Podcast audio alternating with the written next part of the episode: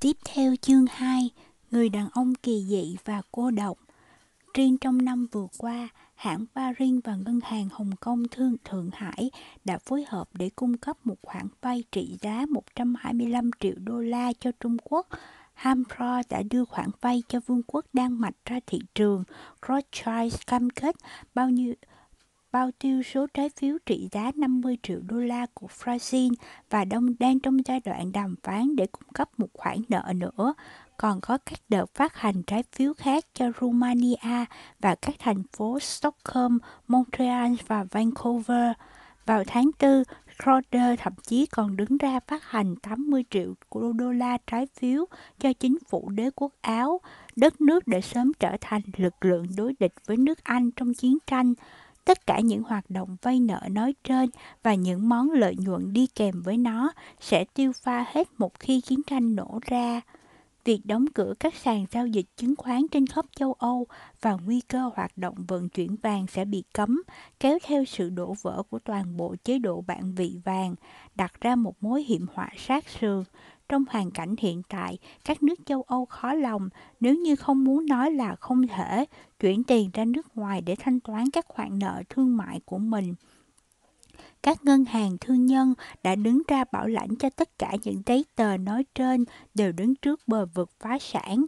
Chủ các ngân hàng không phải là những người quy duy nhất hoảng sợ trước những hiểm họa đang rình rập trật tự tài chính thế giới xuất phát từ nguy cơ chiến tranh nổ ra ngay cả Bộ trưởng Bộ Ngoại giao Hầu tước Edward Craig, người đã đặt cược cả sự nghiệp của mình vào thỏa thuận mơ hồ với Pháp và cũng là nhân vật sốt sắng nhất với chuyện đánh đấm, cũng phải cảnh báo đại sứ Pháp rằng cuộc xung đột sắp tới sẽ đẩy nền tài chính của toàn châu Âu vào cảnh hỗn loạn, rằng nước Anh phải đối mặt với một cuộc khủng hoảng tài chính và kinh tế chưa hề có tiền lệ trước đó, và rằng trạng thái trung lập của nước Anh là phương cách duy nhất giúp ngăn chặn sự sụp đổ hoàn toàn của tín dụng châu Âu. Vào 10 giờ sáng thứ Sáu, một tờ thông báo đã được dán lên cửa ra vào ở sàn giao dịch chứng khoán, trong đó tuyên bố sàn sẽ bị đóng cửa cho đến khi có thông báo mới, lần đầu tiên kể từ ngày thành lập vào năm 1773. Các ngân hàng trong khắp thành phố bắt đầu từ chối chi trả đồng sovereign vàng cho khách hàng. Chẳng mấy chốc, dòng người dài dằng dặc đã nối nhau đứng chờ bên ngoài ngân hàng trung ương nước Anh. Ngân hàng duy nhất vẫn có nghĩa vụ hợp pháp phải đổi các tờ bạc năm bản thành các đồng vàng. Không có tình trạng hoảng loạn mà chỉ là một bầu không khí quan ngại sâu sắc khi đám đông, trong đó có nhiều phụ nữ đứng nôn nóng đếm những tờ giấy bạc mình có, được đưa vào sân trong của ngân hàng, thì một nhóm còn đông hơn nhiều, gồm toàn những kẻ ngoài cuộc hiếu kỳ cũng tụ tập trên những bậc thềm của tòa nhà Royal Exchange nằm ở phía đối diện. Tờ Times đưa tin rằng mặc dù phải có tới hàng trăm người, rất nhiều người trong số đó là người nước ngoài đã từng xếp hàng trong suốt ngày hôm đó, song không hề có một dấu hiệu nhỏ nào cho tình trạng mất trật tự.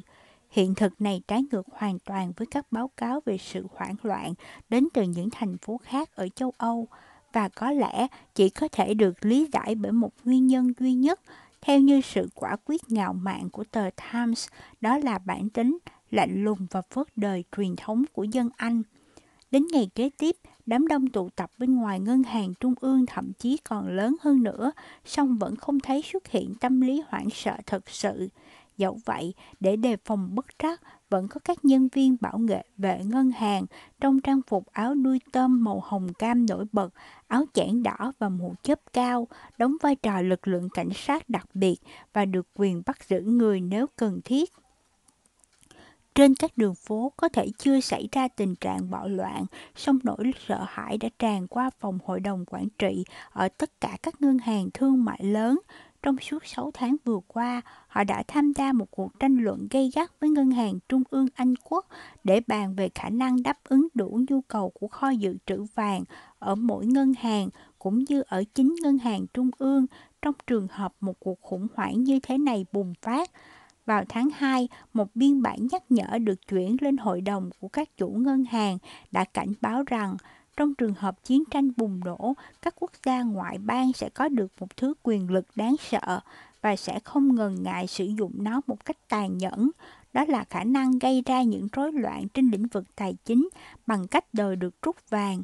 Giờ đây, đứng trước viễn cảnh nhiều khu vực lớn của thành phố London có thể bị tàn phá, các ngân hàng thương mại rơi vào trạng thái hoảng loạn và đua nhau rút vàng khỏi tài khoản của mình tại Ngân hàng Trung ương Anh Quốc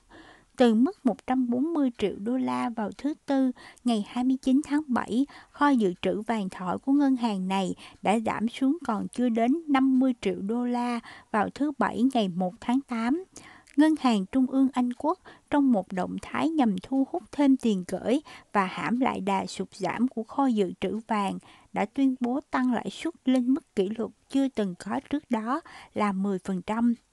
Trong khi đó, trên phạm vi châu lục, cuộc khủng hoảng tiếp tục đà leo thang không gì ngăn cản nổi. Nước Đức trả đũa hành động tổng động viên quân sự của Nga bằng một lệnh tổng động viên của chính mình vào thứ Sáu, ngày 31 tháng 7 và phát đi một tối hậu thư, trong đó yêu cầu Pháp phải tuyên bố quan điểm trung lập và chuyển giao hai thành trì là Tôn và Verdun để bảo chứng cho thái độ hữu hảo của mình. Ngày tiếp theo, Đức tuyên chiến với Nga và và Pháp cũng tự phát lệnh tổng động viên trên toàn quốc. Đến Chủ nhật, tình hình đã ngã ngủ rằng chỉ trong vài giờ nữa, nước Pháp nhằm giữ cam kết liên minh với Nga cũng sẽ tuyên chiến với Đức. Cuối tuần đó, Norman đánh điện cho các cộng sự của mình tại Frau Frauder ở New York thông báo tiền đồ của châu Âu đang rất u ám. Chỉ sau mấy ngày cuối tuần, tâm trạng của toàn thể nước Anh xoay chuyển 180 độ trước cuộc chiến tranh vừa bùng nổ, khi đó đang là ngày ngân hàng đóng cửa của tháng 8, hàng ngàn con người hừng hực khí thế rời khỏi nhà, bị ánh nắng rực rỡ kéo ra đường, họ hò, hò nhau đổ ra trung tâm London trên con đường từ quảng trường Trafalgar dọc theo White House tới điện Buckingham. Đám đông lớn đường của tất cả các ô tô và xe buýt hăng hái hò reo và cùng hát vang những bài ca anh hùng, La Marseillaise cũng như God, God Save the King và kêu gọi hành động. Thứ hai, theo lẽ thường, thành phố sẽ vắng tanh trong ngày hội ngân hàng tháng 8, song thay vào đó, Norman lại cùng 150 viên chức ngành ngân hàng tụ tập lại tại Ngân hàng Trung ương Anh Quốc. Đó là một cuộc họp mặt đầy bão táp, như Laurel George, Bộ trưởng Tài chính Anh sau này đã nhận xét. Các nhà tư bản tài chính trong cơn bấn loạn phát họa nên một hình ảnh không lấy gì làm anh hùng cho lắm. Rất nhiều người có mặt hôm đó không biết họ đã mất hết những gì mình có hay chưa. Những tiếng la ó rộ lên ầm ầm và một chủ ngân hàng thậm chí còn giơ nắm đấm dưới dưới về phía thống đốc ngân hàng trung ương cuộc họp đã đi đến quyết định đề xuất với Bộ trưởng Tài chính cho kéo dài ngày hội ngân hàng tháng 8 thêm 3 ngày nữa để có thêm thời gian chờ đợi tình trạng hoảng loạn lắng dịu bớt. Bộ Tài chính cũng đưa ra tuyên bố rằng tất cả các khoản nợ thương mại sẽ tự động được gia hạn thêm một tháng nữa, trong khi Ngân hàng Trung ương Anh Quốc quyết định đâu là giải pháp tốt nhất nhằm giải quyết các ngân hàng thương nhân đang đứng trước hiểm họa mất khả năng trả nợ hay thậm chí phá sản. Trong những ngày đầu, mối quan tâm trước mắt của Norman chỉ đơn giản là đảm bảo Proud Play sẽ tồn tại được, nếu không, ông sẽ không còn hy vọng rút vốn ra. Suốt mấy ngày cuối tuần, hàng trăm khách hàng Mỹ của hãng này vẫn còn mắc kẹt ở châu Âu, xúm đông xúm đỏ ở các văn phòng của Paulmore cố gắng chuyển các thư tín chuyển thư tín dụng thành tiền mặt. Xong, đến khi tình hình đã bớt rối ren, có một vấn đề trở nên sáng tỏ, đó là, là hầu hết các hoạt động kinh doanh của các hãng đều tập trung ở Mỹ, đất nước hiện vẫn còn vẫn phơ trong trạng thái trung lập, Nhờ vậy, hãng này sẽ tương đối được bình yên vô sự. Tuy nhiên, với tư cách là một thành viên của ban quản trị Ngân hàng Trung ương Anh Quốc, Norman tự nhận thấy mình phải dành phần lớn thời gian giải quyết các sự vụ của ngân hàng, đặc biệt là cố gắng tìm đường thoát khỏi mê cung của những khoản nợ chưa được chi trả. Kỳ lạ thay, những áp lực nặng nề của khoảng thời gian này, cộng thêm khối lượng công việc khổng lồ, khiến cho ông chẳng còn mấy thời gian suy nghĩ, dường như lại làm dịu bớt những rối loạn thần kinh của ông. Như ông viết trong thư gửi đến một người bạn ở Mỹ, tôi đã vùi đầu vào công việc từ sáng sớm đến đêm khuya và không thấy buồn bã hay bực dọc chút nào. Thậm chí tôi chưa bao giờ có cảm giác phấn chấn hơn trong vài năm trở lại đây. Theo một cách dị thường rất thật, rõ ràng cuộc chiến tranh sẽ có tác động tốt đối với ông. Chương 3 Vị phù thủy trẻ tuổi Nước Đức năm 1914 nhưng kinh nghiệm đã chứng tỏ rằng sự khiêm nhượng lại là cái thang của lòng tham vọng trong bước đầu tập tễnh. William Shakespeare, trích từ tác phẩm Julius Caesar. Trên toàn châu Âu tuần đó, ai ai cũng bàng hoàng trước tốc độ diễn tiến của các sự kiện. Cuộc khủng hoảng cứ như thể từ trên trời rơi xuống vậy, và mặc dù phần lớn châu Âu đã thấp thởm chờ một cuộc chiến tranh nổ ra trong suốt thập kỷ vừa qua, song vào thời điểm cuối tháng 6 năm ấy, chẳng mấy ai có thể tưởng tượng nổi vụ ám sát của một hoàng tử Áo sẽ châm ngòi cho nạn can qua. Tâm lý ung dung của phần lớn người Đức trong suốt tháng 7 năm 1914, ngay cả sau vụ ám sát ở Sarajevo, chủ yếu là kết quả của một chiến dịch có chủ đích được đạo diễn bởi chính tay chính phủ Đức nhằm tạo ra một bầu không khí trầm lắng giả tạo. Ở hậu trường, các nhân vật thuộc tầng lớp chấp bu tại Berlin ra sức xúi dục nước Áo, lợi dụng vụ ám sát như một cái cớ để buộc Serbia phải ngoan ngoãn thuần phục mãi mãi. Trong khi đó, các lãnh đạo của cả Áo và Đức đều phải ngậm đắng nuốt cay trước mặt công chúng để che giấu những toan tính bên trong của mình. Tất cả cùng góp mặt vào một tấn tuồng vĩ đại, họ đều vờ tiếp tục kế hoạch nghỉ hè của mình như thường lệ hoàng đế Franz Joseph kiên quyết đòi ngự lại trang viên săn bắn của mình tại Paris đến hết tháng 7. Hoàng đế Đức lên đường vào ngày mùng 6 tháng đó để đi hưởng kỳ nghỉ thường niên kéo dài 3 tuần trên du thuyền của mình. Đợt này, nhà vua sẽ đi thăm thú các hồ vịnh ở Na Uy vào đầu tháng 7. Thủ tướng Đức Thomas von Basman-Howitz lên Berlin để dự một cuộc họp khẩn cấp, nhưng sau đó nhanh chóng quay về tiếp tục kỳ nghỉ tại Điền Trang rộng 7.500 mẫu Anh, cách thủ đô chừng 30 dặm. Trưởng ban tham mưu, tướng Hermes von Mocker còn đang ở Kaspar để vui thú với cảnh sông nước. Và ngoại trưởng Goslier von Sarko đã đi nghỉ tuần trăng mật một trong những người sửng sốt nhất trước cuộc khủng hoảng này là một viên chức ngân hàng 36 tuổi ở Berlin, người có cái tên dài ngoằng nghe rất lạ tai, Horace Greeley Hasma Crash. Mặc dù giới cầm quyền đã ra sức che đậy hết sức tinh vi, song những lời đồn đoán về một cuộc chiến tranh sắp xảy ra vẫn ngấm ngầm lan tỏa trong nội bộ lãnh đạo của các ngân hàng chủ chốt ở Đức một trong số những nhân vật có cái nhìn đặc biệt bi quan đối với tình hình ngay từ buổi ban đầu là Mark Wahlberg, con cháu của gia tộc ngân hàng danh tiếng Hamburg. Ông cũng được mọi người biết đến rộng rãi nhờ mối quan hệ rất thân cận với triều đình.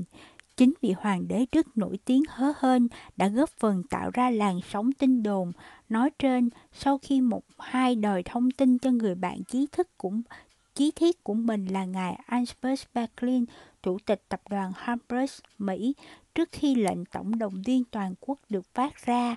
Người ta còn bàn ra tán vào rằng đến cả thái tử cũng đã phá vỡ những bí mật tối cao để cảnh báo với các bạn hữu trong ngành tài chính, trong đó có cả giám đốc điều hành ngân hàng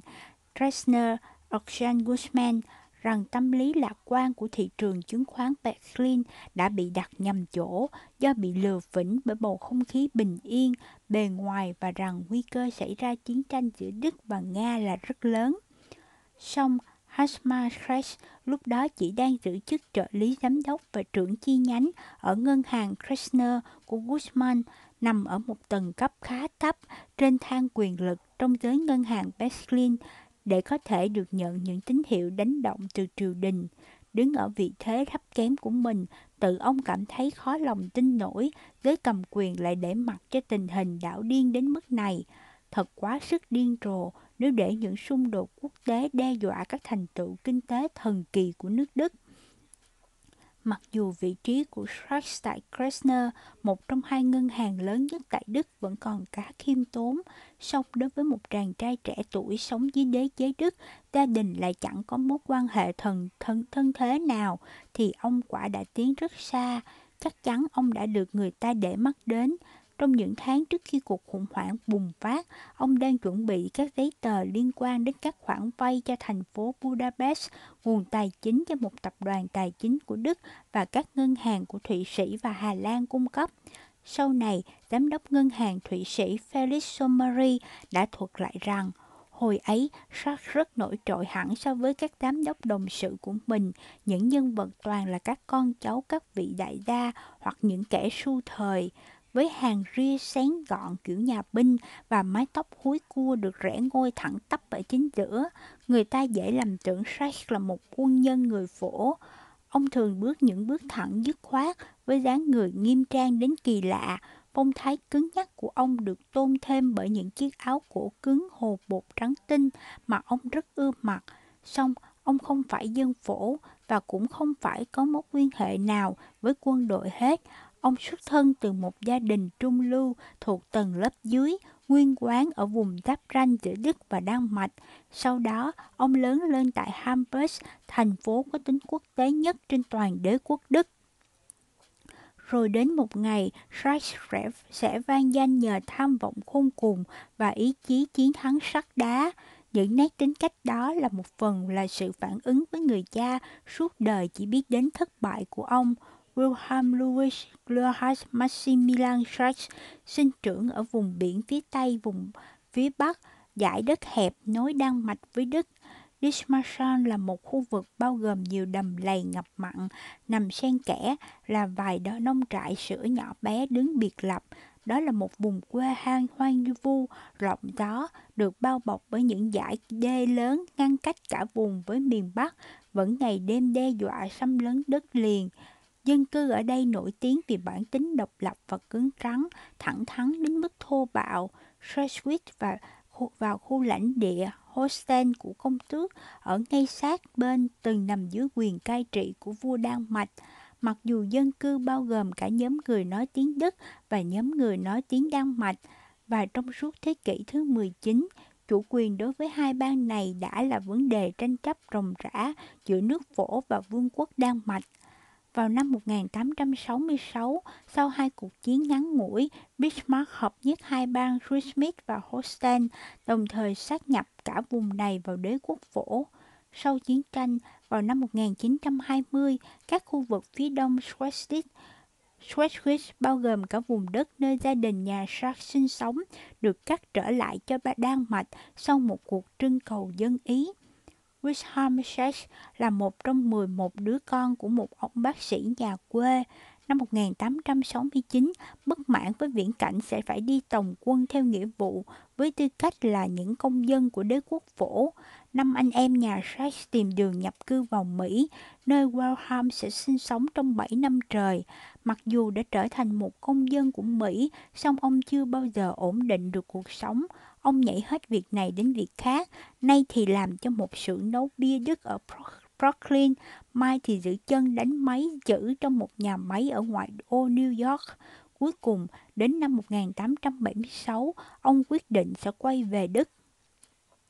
Ngày ông trở về cũng trùng vào thời điểm đợt bùng nổ, đợt kinh tế được kích thích bởi chiến tranh Pháp phổ đang đi đến hồi kết và một cuộc suy thoái bắt đầu gặm nhấm nền kinh tế dần dần. Vậy là vận đen lại tiếp tục bám theo ông như hình với bóng.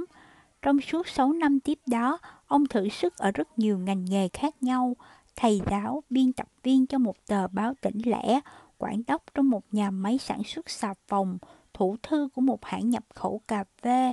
Xong cứ đụng làm gì là hỏng nấy. Cuối cùng ông cũng điệp kiếm được cho mình một chân nhân viên chức ở Equistable Insurance Company và gắn bó với công việc này suốt 30 năm ròng. Yushkap Yushak luôn luôn bao biện cho cha mình, quả quyết rằng ông chỉ đơn giản là một kẻ phiêu lưu không mệt mỏi, người không bao giờ có khả năng ngồi yên một chỗ quá lâu. Song, quả thật có sự đối lập giữa sự bất tài của người cha và những tham vọng lớn lao của cậu con trai thì thật không gì sánh bằng. Thậm chí, ngay cả bản thân Sash cũng không thể không nhận xét trong tự truyện của mình rằng đến khi tuổi 25, ông đã kiếm được một số tiền nhiều hơn cả cha mình. Trái ngược với người cha vụng về và nhút nhát, mẹ của Sharks, một phụ nữ tình cảm, tươi tắn và tràn đầy sức sống, lại luôn vui vẻ lạc quan, dù có phải trải qua bao nhiêu năm tháng nhọc nhằn. Chính bà là điểm tựa tình cảm cho gia đình. Bà nguyên là công nương Constance Josephine Sophie von Escher, ái nữ của một vị nam tước Đan Mạch. Bà, bà gia đình bà có thời gian dài phục vụ cho đức vua. Thật ra, bà đã có một bước hạ mình ghê gớm so với địa vị của bản thân khi đồng ý kết hôn với Wilhelm Sachs. Ông nội bà, một cố vấn của nhà vua, đã ra sức đấu tranh nhằm giải phóng các nông nô. Đồng thời, ông cũng nắm trọng trách thực hiện cuộc cải cách tiền tệ tại Đan Mạch vào cuối thế kỷ thứ 18. Song, của cải của gia đình cứ tiêu tán dần theo năm tháng, cho đến ngày nàng Constant von Escher trẻ tuổi chẳng còn được nhận lấy một đồng hồi môn nào. Vào năm 1869, nàng đã gặp Wilhelm Sachs khi ấy là một anh sinh viên nghèo kiết xác và theo anh ta sang Mỹ. Ba năm sau họ kết hôn. Hishma sinh năm 1877, chỉ vài tháng sau khi gia đình ông quay về Đức tại thị trấn bé nhỏ Tinclef ở miền Bắc Schleswig cậu bé được rửa tội với cái tên khá lạ thường Horace Greeley Shama. Trong một việc làm thiếu thực thiếu tính thực tế điển hình, cha cậu đã chọn hai cái tên đầu tể tỏ lòng tôn kính đối với người sáng lập đồng thời là chủ bút của tờ New York Tribune, người ông vô cùng ngưỡng mộ khi còn sống ở Brooklyn. Song bà nội của cậu nhất quyết đòi phải cho cậu một cái tên kiểu Đức hoặc Đan Mạch như mọi người. Vậy là cậu nhóc tỳ Sharks có cái tên là Rama. Tuy vậy, sau khi cậu lớn lên, một số bạn hữu và đồng nghiệp người Anh vẫn thường gọi cậu bằng cái tên là Horcrux. Trong suốt thời thơ ấu của cậu, cả gia đình thường xuyên phải chuyển chỗ ở do ông Wilhelm Schreich liên tục nhảy hết việc nọ đến việc kia. Xong đến năm 1883, cuối cùng họ cũng dần chân tại Hamburg. Nước Đức trong những năm cuối thế kỷ thứ 19 là một đất nước của những điểm mâu thuẫn, bị bóp nghẹt bởi hệ thống giai tầng cứng nhắc bậc nhất tại châu Âu. Thật ra, nó gần như là một hệ thống đẳng cấp và được cai trị bởi một thể chế chuyên quyền độc đoán vẫn trao hầu hết quyền lực vào tay hoàng đế và nhóm quý tộc quân sự bao sâu xung quanh ngài. Song, nước nước Đức lại đồng nghĩa đem đến hệ thống giáo dục ưu đãi nhân tài nhất trên toàn châu Âu. Lẽ ra, Sachs đã chết dí trong những nhà tù nhỏ hẹp, đam hãm cuộc sống của những con người thuộc tầng lớp trung lưu bậc dưới, rồi hoài phí cả cuộc đời làm một viên chức hạng bét hoặc một anh giáo quan. Nhưng thay vào đó, vào năm 1886, khi lên 9 tuổi, cậu được nhận vào trường Sohanum, một trong những trường trung học tốt nhất ở Hamburg. Tại đây, cậu được hưởng một nền giáo dục cổ điển nghiêm khắc, trong đó đặc biệt coi trọng các môn như tiếng Latin, tiếng Hy Lạp và toán học. Tuy vậy,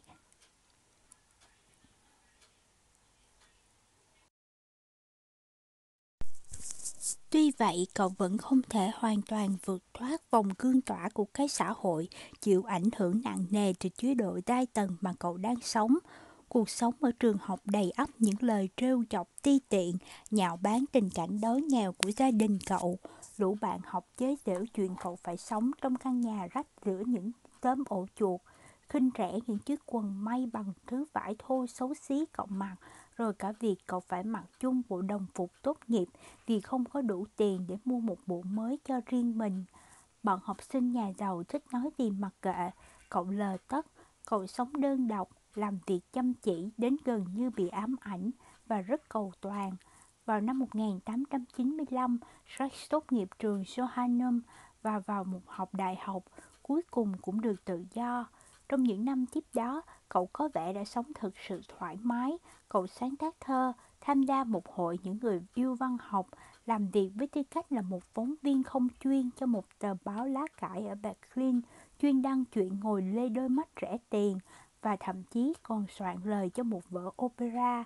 Ban đầu cậu ghi danh vào trường đại học Kiel, sau đó theo lệ thường ở Đức, mỗi sinh viên thường chuyển tiếp từ trường đại học này sang trường đại học khác. Cậu học những kỳ khác nhau ở Berlin, Munich, Leipzig và đến năm 1897 là kỳ học mùa đông ở Paris. Cậu khởi sự với tư cách là một sinh viên y khoa, rồi sử thức trong ngành ngữ văn và cuối cùng tốt nghiệp chuyên ngành kinh tế chính trị và viết luận văn tiến sĩ về đề tài những nền tảng của chủ nghĩa trọng thương Anh vào thế kỷ thứ 18. Có bằng tiến sĩ trong tay, Schreck khởi nghiệp trong ngành quan hệ công chúng. Ban đầu, ông làm cho một hiệp hội xuất khẩu, đồng thời viết những bài luận văn kinh tế cho một tạp chí phổ như một nghề tay trái. Nhờ bản tính siêng năng và đáng tin cậy, sốt sắc gây ấn tượng với các giám đốc ngân hàng và các ông trùm kinh doanh mà ông bắt đầu có cơ hội tiếp xúc hàng ngày. Đến năm 1902, cuối cùng ông cũng lọt vào mắt xanh của một thành viên hội đồng quản trị ngân hàng Kressner và được nhận vào đây làm việc. Ông thăng tiến rất nhanh và đến năm 1914, ông đã là một nhân viên bậc trung uy tín có tiếng của một trong những ngân hàng quyền lực nhất Berlin.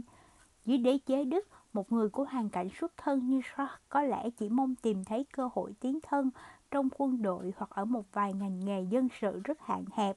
Song, trong những năm tháng trước khi chiến tranh nổ ra, nước Đức đã vươn lên từ kinh tế ruộng đất lạc hậu, xếp hạng bét trong số các quốc gia Tây Âu để trở thành cường quốc công nghiệp hàng đầu, thậm chí còn vượt mặt cả nước Anh. Đó là một làn sóng phát triển kinh tế vũ bão, giúp mở ra vô vàng cơ hội trong kinh doanh cho những con người giàu tham vọng. Khi đó là thời điểm rất thuận lợi để mở làm ngành ngân hàng, vì không có một quốc gia châu Âu nào mà các ngân hàng lại có được quyền lực ghê gớm như ở Đức. Tuy rằng Berlin vẫn không thể sánh được với London hay Paris ở vị thế là một trung tâm tài chính quốc tế, song những ngân hàng Đức chủ chốt lại nắm quyền thống trị trong nền kinh tế nội địa với tư cách là những chủ thể cung cấp nguồn tài chính dài hạn cho các ngành công nghiệp. Bằng cách che đậy những mặc cảm về địa vị xã hội của mình dưới cái vỏ ngoài nghiêm nghị cứng nhắc, dường như Shrek có khả năng thiên phú trong việc khiến người khác phải chú ý đến mình. Năm 1905, nhờ năng lực nói tiếng Anh trôi chảy, ông được cử đi tháp tùng một thành viên của ban quản trị ngân hàng Kressner sang Mỹ. Tại đây, họ được diện kiến Tổng thống Theodore Roosevelt và một điều còn may mắn hơn đối với một viên chức ngân hàng trẻ tuổi, ông còn được mời tới dự bữa trưa trong phòng tiệc dành tiếp riêng các đối tác của JP Morgan and Company. Cuộc hôn nhân của ông rất thuận bừng xuôi gió. Ông kết hôn với con gái một nhân viên cảnh sát người phổ. Ông này sau được đề bạt và làm việc trong triều đình đế quốc. Đến năm 1914, họ có hai đứa con, đứa 11 tuổi tên Lisa, còn Jen thì mới lên 4 và sống trong một ngôi biệt thự nhỏ ở vùng ngoại ô xanh tươi nằm ở phía tây Jacqueline Ngày nay, rót đi từ nhà tới ga để ngày ngày rót đi từ nhà tới ga để đến sở làm việc rồi lại từ đó trở về nhà trong trên một trong những đoàn tàu điện hiện đại giờ đã nối liền cả thủ đô Berlin. Chứng kiến cuộc khủng hoảng kinh tế ngày càng lan rộng, George vẫn tiếp tục hy vọng cho đến tận cuối tháng 7 năm đó rằng sẽ có một giải pháp ngoại giao nào đó được đưa ra vào phút cuối. Mặc dù ông vẫn một mực giữ quan điểm cho rằng không đời nào chiến tranh lại nổ ra, song khẳng định này thực chất xuất phát từ mong muốn cá nhân nhiều hơn. Ông đã cố gắng rất nhiều để có được ngày hôm nay trong một nước Đức chuyên chế. Ông có nhiều thứ để mất và ông cũng tự nhận thấy mình không nhẫn tâm dững dưng nhìn tổ quốc xa vào cơn nguy biến. Dẫu sinh trưởng từ một gia đình có tư tưởng tương đối tự do, ông vẫn là một sản phẩm điển hình của đế chế Đức, kỷ luật, yêu tổ quốc một cách vô điều kiện và luôn giữ một lòng tự hào không gì lay chuyển nổi về đất nước mình cũng như là những thành tựu vật chất và tri thức của nó. Cũng như hầu hết các viên chức ngân hàng và doanh nhân người Đức khác, ông tin rằng thủ phạm gây ra tấn bi kịch này chính là nước Anh đang đến hồi suy tàn. Lực lượng âm mưu phủ nhận vị thế chính đáng của Đức với tư cách là một trong những cường quốc. Sau này ông đã viết, những bước tiến vững chắc của nước Đức trên các thị trường thế giới đã khuấy động ý thức phản kháng ở các nước công nghiệp già nua khác vì chúng cảm thấy những cơ hội mình có trên các thị trường đang bị đe dọa.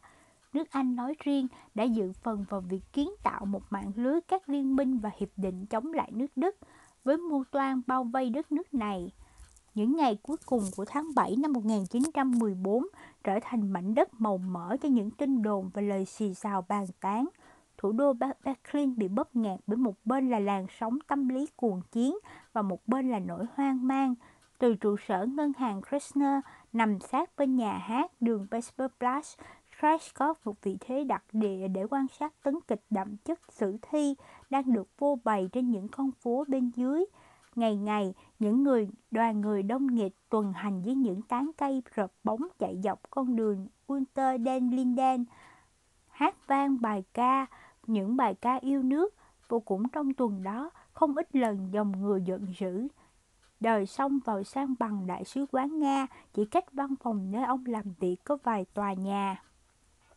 Cuối cùng, đến thứ Sáu ngày 31 tháng 7 vào hồi 5 giờ chiều, một viên trung úy thuộc trung đoàn vệ binh đã trèo lên bục đặt bức tượng tạc hình Frederick Đại Đế trên lưng ngựa, cái mốc chia đôi đại lộ Unter den Linden tọa lạc ngay bên dưới, cách văn phòng ngân hàng Krishna có mấy bước chân để đọc to bản thông báo nhân danh Hoàng đế. Người Nga đã phát lệnh tổng động viên tình trạng Kruhen Krenskafa, tức là cận kề nguy cơ chiến tranh, được ban bố trên khắp nước Đức. Tình trạng này vẫn còn kém một bậc so với những tuyên bố chiến tranh, song cũng đủ để thủ đô Berlin dưới quyền kiểm soát quân đội quân sự tuyệt đối.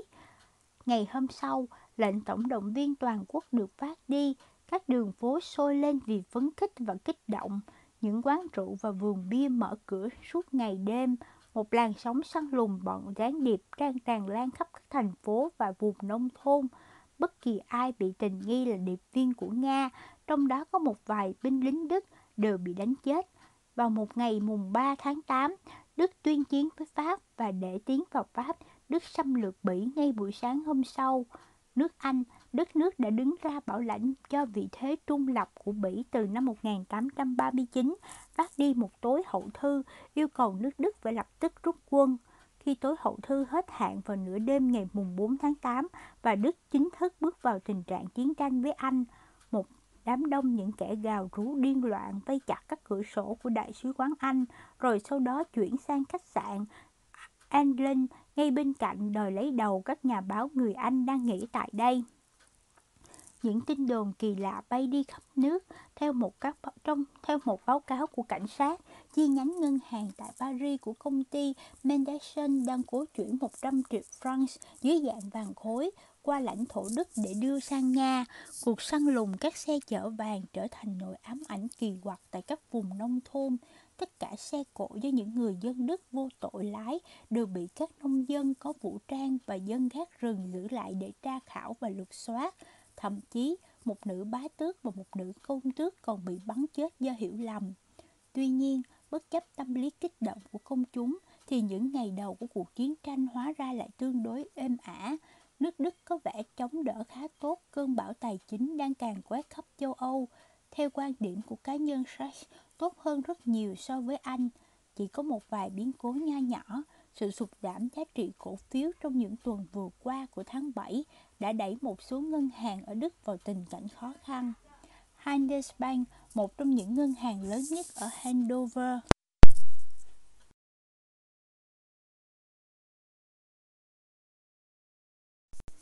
đã phải đóng cửa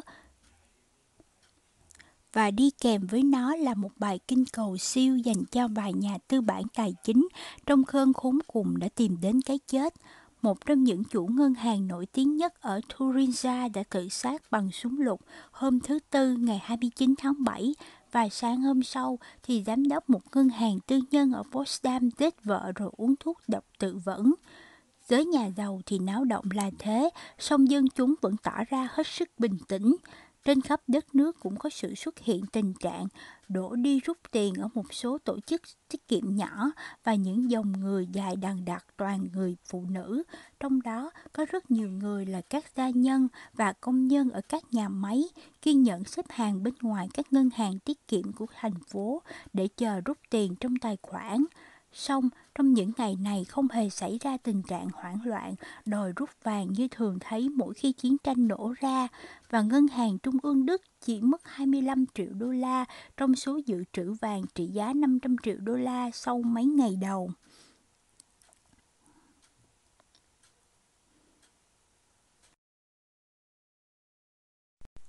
Thật ra, Ngân hàng Trung ương Đức đã có sự chuẩn bị trước với những sự kiện như thế này từ vài năm trở lại đây. Công cuộc phòng bị về mặt tài chính bắt đầu được thực hiện một cách nghiêm túc kể từ sau cuộc khủng hoảng Agadir vào năm 1911 khi nước Đức cố ý khơi mào cho cuộc xung đột với nước Pháp nhằm tranh giành Morocco. Đến giữa cuộc khủng hoảng, nước Đức đã bị một phen chấn động bởi một cơn hoảng loạn tài chính – thị trường chứng khoán sụt giảm 30% chỉ trong một ngày. Trên khắp đất nước, người người đổ xô đi rút tiền ở các ngân hàng vì quá sợ hãi và bắt đầu mang đổi giấy bạc lấy vàng. Ngân hàng Trung ương Đức mất một phần năm lượng vàng dự trữ chỉ sau một tháng. Người ta đồn rằng xảy ra cơ sự này là do các ngân hàng của Pháp và Nga đồng loạt rút cạn quỹ, mà nhạc trưởng trong vụ này chính là Bộ trưởng Tài chính Pháp. Ngân hàng Trung ương Đức tiến sát bờ vực rơi khỏi ngưỡng dự trữ vàng tối thiểu theo quy định nhằm làm đối chứng cho những đồng tiền nó phát hành ra thị trường. Đối mặt với nỗi ô nhục bị hất cẳng khỏi chế độ bản vị vàng, Hoàng đế Đức đành xuống nước và bất lực nhìn người Pháp chiếm đóng phần lớn Morocco. Vài tháng sau, Hoàng đế Đức khi ấy vẫn còn ôm mối hận vì lòng kiêu hãnh bị xúc phạm, đã cho triệu tập một nhóm các chủ ngân hàng trong đó có Chủ tịch Ngân hàng Trung ương Đức Rudolf von Havenstein và yêu cầu được biết liệu các ngân hàng của Đức có đủ khả năng cung cấp đủ nguồn tài chính cho một cuộc chiến tranh trên phạm vi toàn châu Âu hay không. Khi mọi người còn lúng túng chưa biết đáp lời ra sao, hoàng đế bèn nói, lần sau trẫm hỏi câu này, trẫm hy vọng sẽ được nghe một câu trả lời khác từ phía các khanh. Sau biến cố này, chính phủ Đức đã quyết tâm sẽ không bao giờ để đất nước bị dồn vào thế bí về mặt tài chính thêm một lần nào nữa. Các ngân hàng được lệnh tăng cường dự trữ vàng. Riêng ngân hàng Trung ương Đức đã tăng mức dự trữ từ 200 triệu đô la vàng ở thời kỳ Agadir lên 500 triệu đô la vàng vào năm 1914.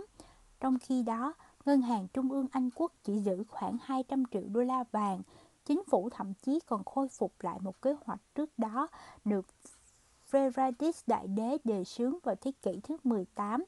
Đó là dự trữ sẵn một kho vàng để phục vụ cho chiến tranh. 75 triệu đô la vàng và bạc được cất giữ trong tháp Julius tại thành phố Spandau nằm ở phía tây của Berlin. Không chỉ có vậy, để phòng ngừa những đòn tấn công chí mạng nhắm vào đồng Mark của Đức, giống như hành động được cho là âm mưu của người Pháp trong cuộc khủng hoảng Morocco. Ngân hàng Trung ương Đức còn chỉ đạo cho các ngân hàng phải hạn chế lượng tiền người nước ngoài được phép rút khỏi tài khoản. Với tất cả những biện pháp dự phòng nói trên, Ngân hàng Trung ương Đức bước sang tháng 8 năm 1914 với đủ số vàng dự trữ trong tay để có thể tự tin rằng nước Đức sẽ tránh lặp lại kịch bản năm 1911 và quả thật đã phản ứng cực nhanh, chủ động ngăn chặn làn sóng đổi đồng mark sang vàng xảy ra vào ngày 31 tháng 7 khi cuộc khủng hoảng dần lộ diện. Nhưng khi Sharks nhắm nhìn những hàng ngàn binh sĩ vận sắc phục nâu xám hành quân giữa biển người đang reo hò vang dội tại thủ đô Berlin, ông không thể ngăn mình nghĩ tới hoàng tử Bismarck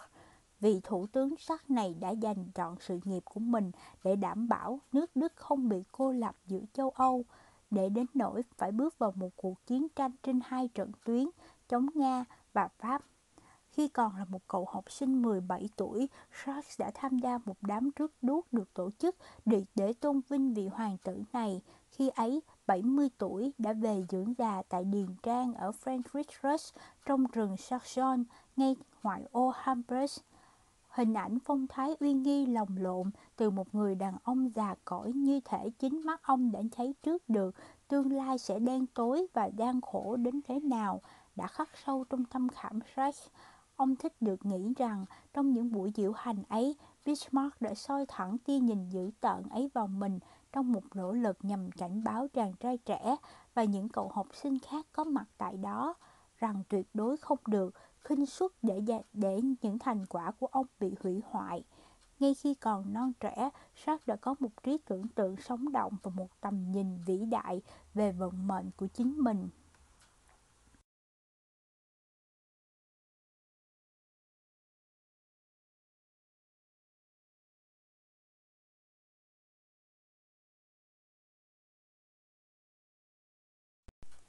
Chương 4 Đôi tay tin cậy Nước Mỹ năm 1914 Hãy chỉ cho tôi một vị anh hùng rồi tôi sẽ viết cho bạn một tấn bi kịch. F. Scott Fitzgerald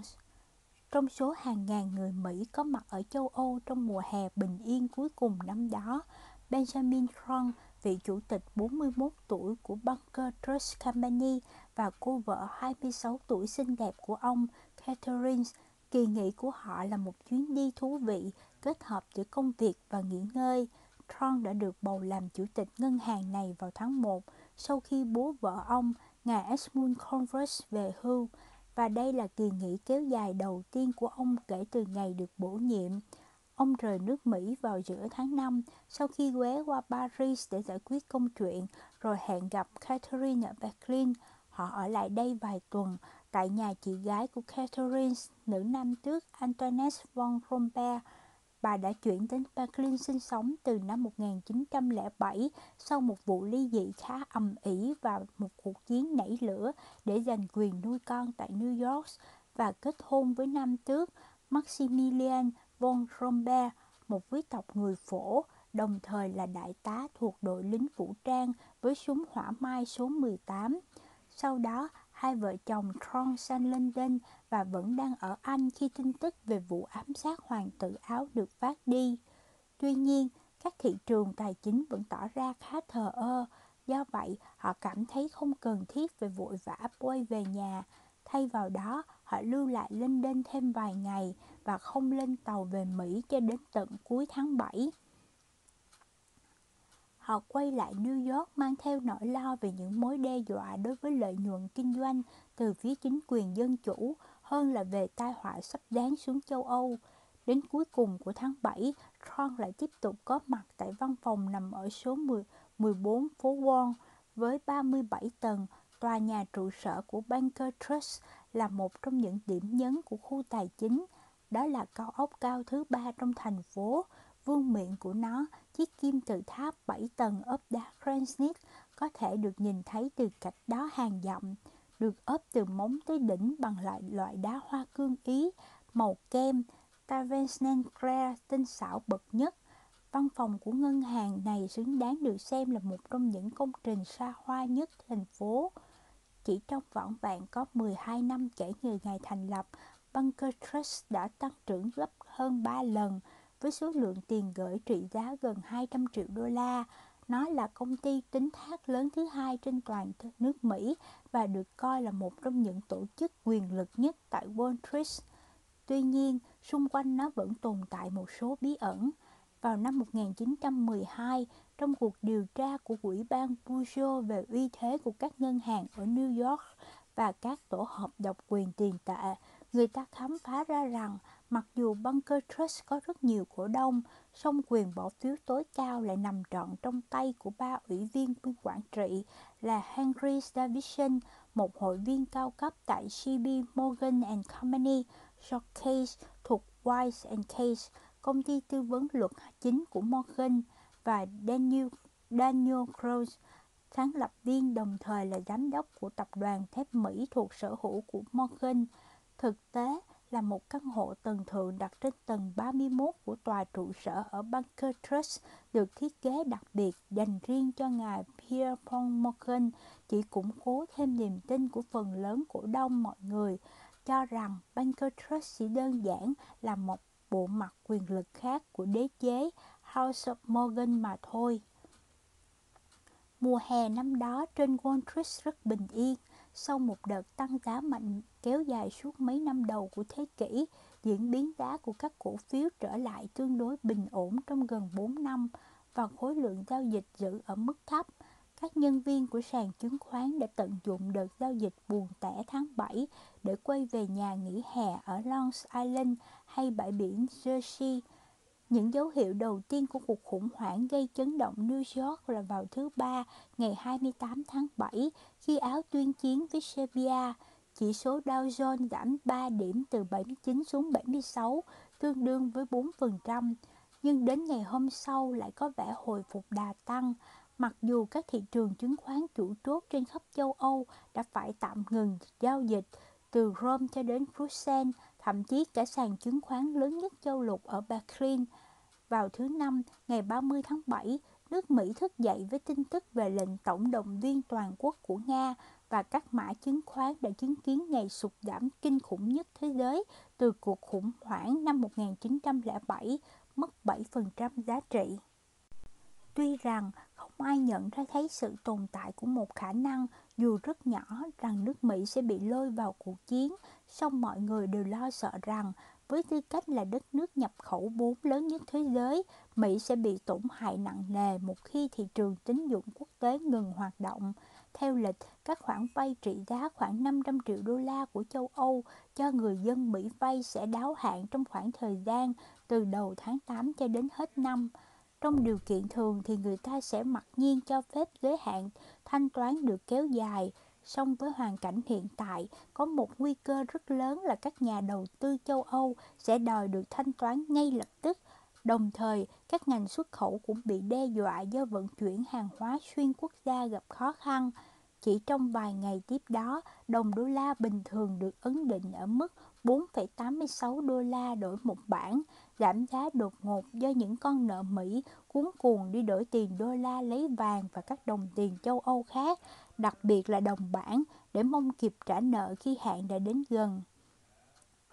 Cuối ngày thứ năm, ngày 30 tháng 7, Strong được triệu tập tới dự một cuộc họp tại văn phòng tạm thời của JB Morgan and Company, tọa lạc ở số 15 phố Cross, trụ sở ở số 23 Wall Street đang được sửa sang lại. Những nhân vật đình đám nhất trong giới ngân hàng thành phố được có mặt ở đây. Jack Morgan, chủ tịch trên danh nghĩa của tập đoàn House Morgan, đồng thời là con trai của người sáng lập hãng này. Henry Davison, hội viên cao cấp, A. Parton Hepburn, chủ tịch hội đồng quản trị của Chase National Bank, Francis L. Hinch, chủ tịch của First National Bank và Charles Sabin thuộc Guarantee Trust Company. Cuộc gặp mặt chỉ diễn ra trong một thời gian ngắn ngủi nhằm tránh kích động tâm lý hoang mang đang sẵn tồn tại trên thị trường và biến nó thành hoảng loạn. Các thành viên có mặt trong cuộc họp đã nhất trí tuân theo truyền thống lâu đời của các nhà lãnh đạo ngành tài chính trên khắp thế giới và phát đi một loạt tuyên bố xoa dịu, trong đó chứa hàm lượng sự thật rất đổi khiêm tốn rằng họ hầu như không cảm thấy có gì đáng lo ngại, do vậy họ đang rời khỏi New York để đi nghỉ. Jack Morgan tuyên bố rằng ông sẽ quay về với bữa tiệc trên du thuyền của mình. Henry Davidson thì hồ hởi báo rằng mình sẽ về nhà nghỉ mùa hè ở Long Island. Nhưng ngay sáng hôm sau, khi thông tin rằng cả thị trường chứng khoán London cũng buộc phải ngừng giao dịch, bay đến New York, các ông trùm ngân hàng kể trên lập tức có mặt trong một buổi họp khác. Lần này có thêm cả Franz van der Klip của National City Bank và Troy Morrow, một trong những hội viên của Morgan, và quyết định cuối cùng là đóng cửa thị trường chứng khoán New York.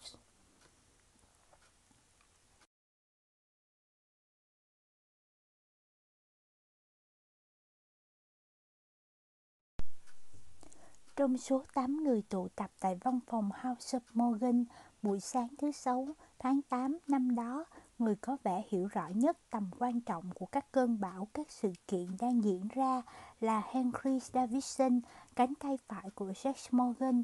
Ông là người gánh trọng trách lèo lái cả hãng trong khi Morgan, cổ đông có phần góp vốn lớn nhất, vui sống cuộc đời của một vương tôn Anh quốc. Chỉ vài ngày sau cuộc họp, Davidson đánh điện cho đồng nghiệp của mình là Thomas Lamont. Ông này đang bận đi câu cá hồi ở Montana. Nền tín dụng của toàn châu Âu đã sụp đổ hoàn toàn, việc thanh toán tiền đã bị đình lại và lệnh hoãn trả nợ đã được ban bố tại Pháp và trên thực tế cũng đã có hiệu lực ở tất cả các nước khác, mặc dù chưa được công nhận chính thức ở Anh. Cứ như vừa xảy ra một trận động đất vậy, có vẻ ban đầu chúng ta đã bị choáng váng phần nào, song chúng ta sẽ bắt, sớm bắt tay vào chỉnh đốn lại tình hình. Ngay cả trong hoàn cảnh đó, cả khi đồng đô la tuột dốc, tiền của ào ào rụt rút khỏi nước Mỹ và những người vay nợ phải gồng mình hết sức mới duy trì được khả năng thanh toán. Trực giác vẫn mách bảo Davidson rằng đây là thời điểm sẽ mở ra những khởi đầu mới cho bản thân ông, cho House of Morgan và cho đất nước này.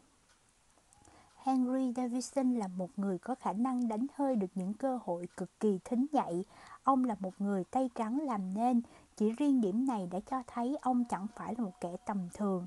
Thực chất, trong số 8 ông trùm phố Wall có mặt trong cuộc họp ngày hôm ấy, chỉ có Jack Morgan là người được hưởng tài sản thừa kế kết xù mà thôi. A. Burton Harper chính là một giáo sư toán trước khi bước vào lĩnh vực tài chính. Có vài người thậm chí còn chưa học qua đại học.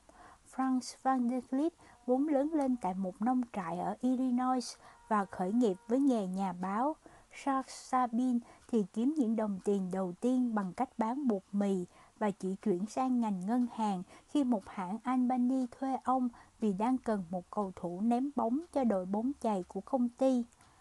Bản thân Davison sinh trưởng từ trong những vùng đồi chó ăn đá, gà ăn sỏi thuộc phía tây trung Ben, Pennsylvania và ông là con trai của một người bán máy cày lưu động. Mặc dù ben, Benjamin Tron, người trẻ tuổi nhất trong số 8 thành viên của cuộc họp Morgan, không được may mắn sinh ra trên một đống vàng, thậm chí cũng chưa từng học đại học, song ở ông hội tụ đầy đủ những lợi thế mà một hoàn cảnh xuất thân từ giới cầm quyền có thể mang lại. Có vóc người cao và gầy, điển trai, song lại đi kèm với hai mảng tóc hói nhẹ trước tuổi trên trán và cái mũi to thường gợi nên một tính cách tàn nhẫn. Ở ông toát ra phong thái tự tin của một ngôi sao thể thao Ivy League, Tron vốn là dân gian kia nòi hẳn hoi, gốc gác tổ tiên nhà ông là một gia đình theo thanh giáo đã chuyển đến Massachusetts sinh sống sau khi rời Taunton, Anh từ hồi năm 1630. Cha ông của ông toàn là người thương nhân và viên chức ngân hàng. Ông cố nội của Benjamin cũng tên là Benjamin, trước đây là thư ký của Alexander Hamilton tại kho bạc Mỹ và là một trong những sáng lập viên của Siman Bank các thành viên khác của gia đình đều là những người cực kỳ có ý thức về những nghĩa vụ xã hội của mình, luôn tích cực tham gia các hoạt động nhà thờ. Ngài Benjamin Tron đầu tiên của gia đình là thành viên trong Ủy ban điều hành Hiệp hội Kinh Thánh Hoa Kỳ, còn con trai ông Oliver cũng đã giữ chức chủ tịch hội cải tạo những con chiên làm đường lạc lối. Bên gia đình mẹ Tron cũng có gốc gác tương tự, Ông ngoại của ông là một bộ trưởng và có chân trong ban quản trị hoạt động xuất bản của giáo hội trưởng lão.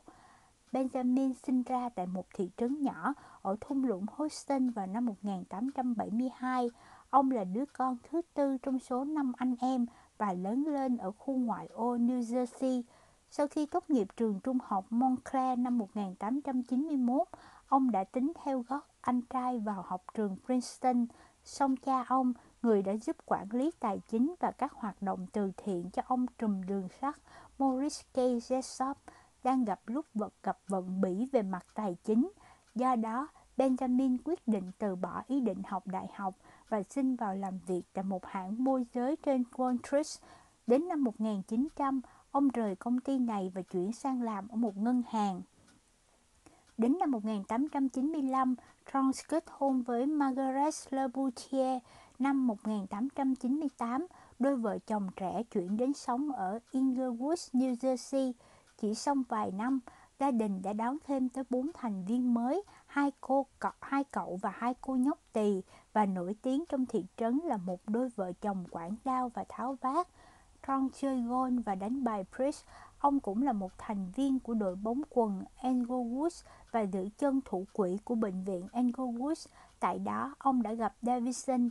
Sau này, khi Davidson đã trở thành một trong những nhân vật thần thế nhất trong giới ngân hàng, trên Wall Street, người ta thường truyền tay nhau lời đồn rằng con đường dẫn đến tiền tài và danh vọng nằm trên tuyến xe lửa khởi hành vào hồi 8 giờ 22 phút sáng từ Englewood chính là tuyến xe đưa Harry Davidson lên thành phố mỗi ngày. Người ta nói nếu bạn tình cờ bắt quen được với ông và khiến ông thích bạn, vậy là cuộc đời của bạn đã sang một trang mới rồi đó. Nghe có vẻ hoang đường, song trong câu chuyện này cũng có ít nhiều sự thật. Hai cộng sự sau này của Davidson, Thomas Lamont và Chris Morrow, đã được phát hiện và gây dựng được sự nghiệp như ngày hôm nay là nhờ may mắn được làm hàng xóm của Davidson. Và vào năm 1904, Davidson đề nghị cho Tron giữ một chân thư ký trong Banker Trust Company, công ty ông đã góp phần dựng lên trong năm trước đó.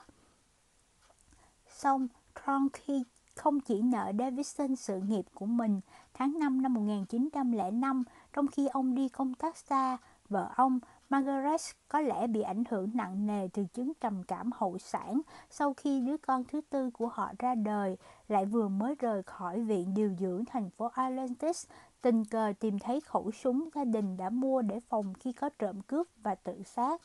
Năm sau đó, đứa con gái lớn nhất của Tron chết vì bệnh ban đỏ. Gia đình Davison lập tức đưa ba đứa trẻ còn lại, Benjamin Shia, Philip và Catherine về nhà mình chăm sóc. Đến năm 1907, chỉ sau chưa đến 2 năm sống cảnh gà trống nuôi con, Tron tục huyền, một số người cho rằng quyết định này có phần vội vã thái quá. Vợ mới của ông, Catherine, một cô thiếu nữ e lệ khi ấy mới 18 tuổi, kém Tron tới 17 tuổi, là ái nữ của ngài Esmond Converse, vị chủ tịch đầu có của Banker Trust, đồng thời là cộng sự lâu năm của Beerbohm Morgan. Henry Davison đứng ra làm phù rể và đôi vợ chồng mới cưới chuyển từ Englewood sang sống tại một căn nhà trong khuôn viên dinh thự gia đình Consford tại Greenwich, Connecticut để Catherine được gần gũi cha mẹ. Vài tháng sau, vào tháng 10 năm 1907, nước Mỹ rung chuyển bởi một cuộc khủng hoảng tài chính trầm trọng. Giống như mọi lần trước, cuộc khủng hoảng mở đầu bằng sự sụp đổ của một vài tổ chức đầu cơ lớn Nguyên nhân là do một số kẻ vô đạo đức âm mưu lũng đoạn thị trường cổ phiếu của một công ty khai thác đồng. Kế hoạch thất bại và người ta đồn rằng một trong số những nhân vật nói trên, chủ tịch của một ngân hàng có trụ sở tại Brooklyn đã mất trắng 50 triệu đô la, phần lớn là tiền đi vay. Kết quả là một làn sóng rút tiền gửi tại ngân hàng này bùng lên. Đến cuối tháng 10, nỗi sợ hãi đã lan tràn khắp thành phố và tình trạng rút tiền ồ ạt tiếp tục tái diễn ở nhiều ngân hàng khác trên khắp New York, trong đó có cả Knickerbocker Trust Company, ngân hàng lớn thứ ba của thành phố. Thời ấy, nước Mỹ là cường quốc kinh tế duy nhất không có ngân hàng trung ương. Trong suốt chiều dài lịch sử của mình, nước Mỹ đã bộc lộ một thái độ nước đôi kỳ quặc đối với vấn đề thành lập ngân hàng trung ương, trong khi các nhà tư bản tài chính ở khu vực East Coast, những người cho vay tiền, liên tục gây sức ép yêu cầu chính phủ trao thẩm quyền kiểm soát hệ thống tiền tệ quốc gia cho một ngân hàng lớn duy nhất thì cũng có không ít người lớn tiếc bác bỏ ý kiến này mà chủ yếu là các nông dân, những người phải đi vay tiền nhiều nhất. Họ cho rằng việc dồn quá nhiều quyền lực vào tay một tổ chức duy nhất có gì đó rất không mỹ và không dân chủ. Do những bất đồng cơ bản nói trên, chính sách ngân hàng của ở Mỹ đã nghiêng hết từ thái cực nọ sang thái cực kia. Vào năm 1701, Alexander Hamilton, Bộ trưởng Tài chính Mỹ, đã thiết thiết lập ngân hàng trung ương đầu tiên của đất nước này, ngân hàng số 1 của nước Mỹ, The First Bank of the United States. Mặc dù phạm vi kiểm soát của ngân hàng này cũng không lấy gì làm hoành tráng lắm, do thời ấy cả nước chỉ mới có vỏn vẹn bốn ngân hàng. Năm 1811, hiến chương của First Bank bị để mặt cho đến khi kết thúc thời hạn hiệu lực. Đến năm 1816, nước Mỹ thử lại một lần nữa xây dựng một tổ chức được biết đến là ngân hàng số 2 của nước Mỹ, The Second Bank of the United States. Đến năm 1836, đảng Cộng Hòa lại đổi ý và dưới thời của Tổng thống Andrew Jackson, hiến chương của Second Bank cũng không được gia hạn thêm nữa. Trong 70 năm có lẽ tiếp đó, nước Mỹ vẫn tồn tại và thậm chí còn phát triển thịnh vượng mà chẳng cần đến một ngân hàng trung ương. Song cái giá phải trả là một hệ thống ngân hàng thô sơ, phân tán và thiếu ổn định, thường xuyên chịu ảnh hưởng từ những cuộc khủng hoảng và hỗn loạn chu kỳ. Vào năm 1907, khi lần lượt các ngân hàng New York nối đuôi nhau trở thành nạn nhân của các đợt đổ xô đi rút tiền, cộng đồng tài chính lúc này chẳng có ngân hàng trung ương nào để trông cậy vào, bèn nhất loạt tìm đến ngài J. Pierpont Morgan, nhà tư bản tài chính kiệt xuất nhất trong thế hệ của mình. Ông đã sống qua nhiều cuộc khủng hoảng loạn hơn bất kỳ chủ ngân hàng nào, thậm chí vào năm 1895, ông còn ra tay cứu nguy cho cả chính phủ Mỹ khi nó đang cận kề nguy cơ cạn kiệt kho vàng và mất khả năng thanh toán những món nợ vay từ châu Âu. Mặc dù JP Morgan and Company rõ, rõ ràng không phải là ngân hàng lớn nhất nước Mỹ, song bản thân Pierpont Morgan đã xây dựng được cho mình uy tín và quyền lực phi thường, cho ông quyền, thực chất là nghĩa vụ, chỉ huy khi có cuộc khủng hoảng tài chính bùng phát. Còn có một số điểm khác cũng giúp củng cố thêm sức mạnh của ông, đó là người ta tin rằng ông không chỉ giàu mà là cực giàu, phải tầm cỡ như gia tộc Rockefeller hay nhà Vanderbilt hoặc Andrew Carnegie vậy. Và với ánh mắt trừng trừng dữ tợn đầy vẻ đe dọa cùng tính tình nóng nảy, ông có cái uy khiến ai gặp cũng phải run bắn người, kể cả các cộng sự của ông. Xong, sau này người ta mới vỡ lẽ rằng những lời đồn đại về gia sản của ông đã bị thổi phồng thái quá. Ông không giàu như mọi người vẫn tưởng. Ông mất vào năm 1913, để lại khối tài sản trị giá có chừng 80 triệu đô la theo thời giá ngày ấy. Nghe nói John D. Rockefeller, ông trùm với gia tài lên đến 1 tỷ đô la, khi biết tin này đã lắc đầu và buông một câu. Thế thì ông ta còn chẳng đáng được gọi là giàu nữa kìa. Morgan nhanh chóng tập hợp những nhà tư bản tài chính xuất sắc nhất để hỗ trợ ông trong công cuộc cứu trị nguy thị trường tài chính. Ông bổ nhiệm Davidson và Tron làm hai phó tướng cho mình. Họ thuộc đúng tiếp người trẻ mà ông rất ưa dùng, phong cách thể thao, điển trai, quyết đoán và tự tin. Vấn đề trước nhất mà Davidson và Tron tập trung xử lý là quyết định xem những ngân hàng nào bị ảnh hưởng bởi cuộc khủng hoảng sẽ được giải cứu, còn ngân hàng nào sẽ bị bỏ mặt cho phá sản. Vấn đề thứ hai do Morgan trực tiếp cầm trịch, đó là huy động tiền cho các cuộc giải cứu.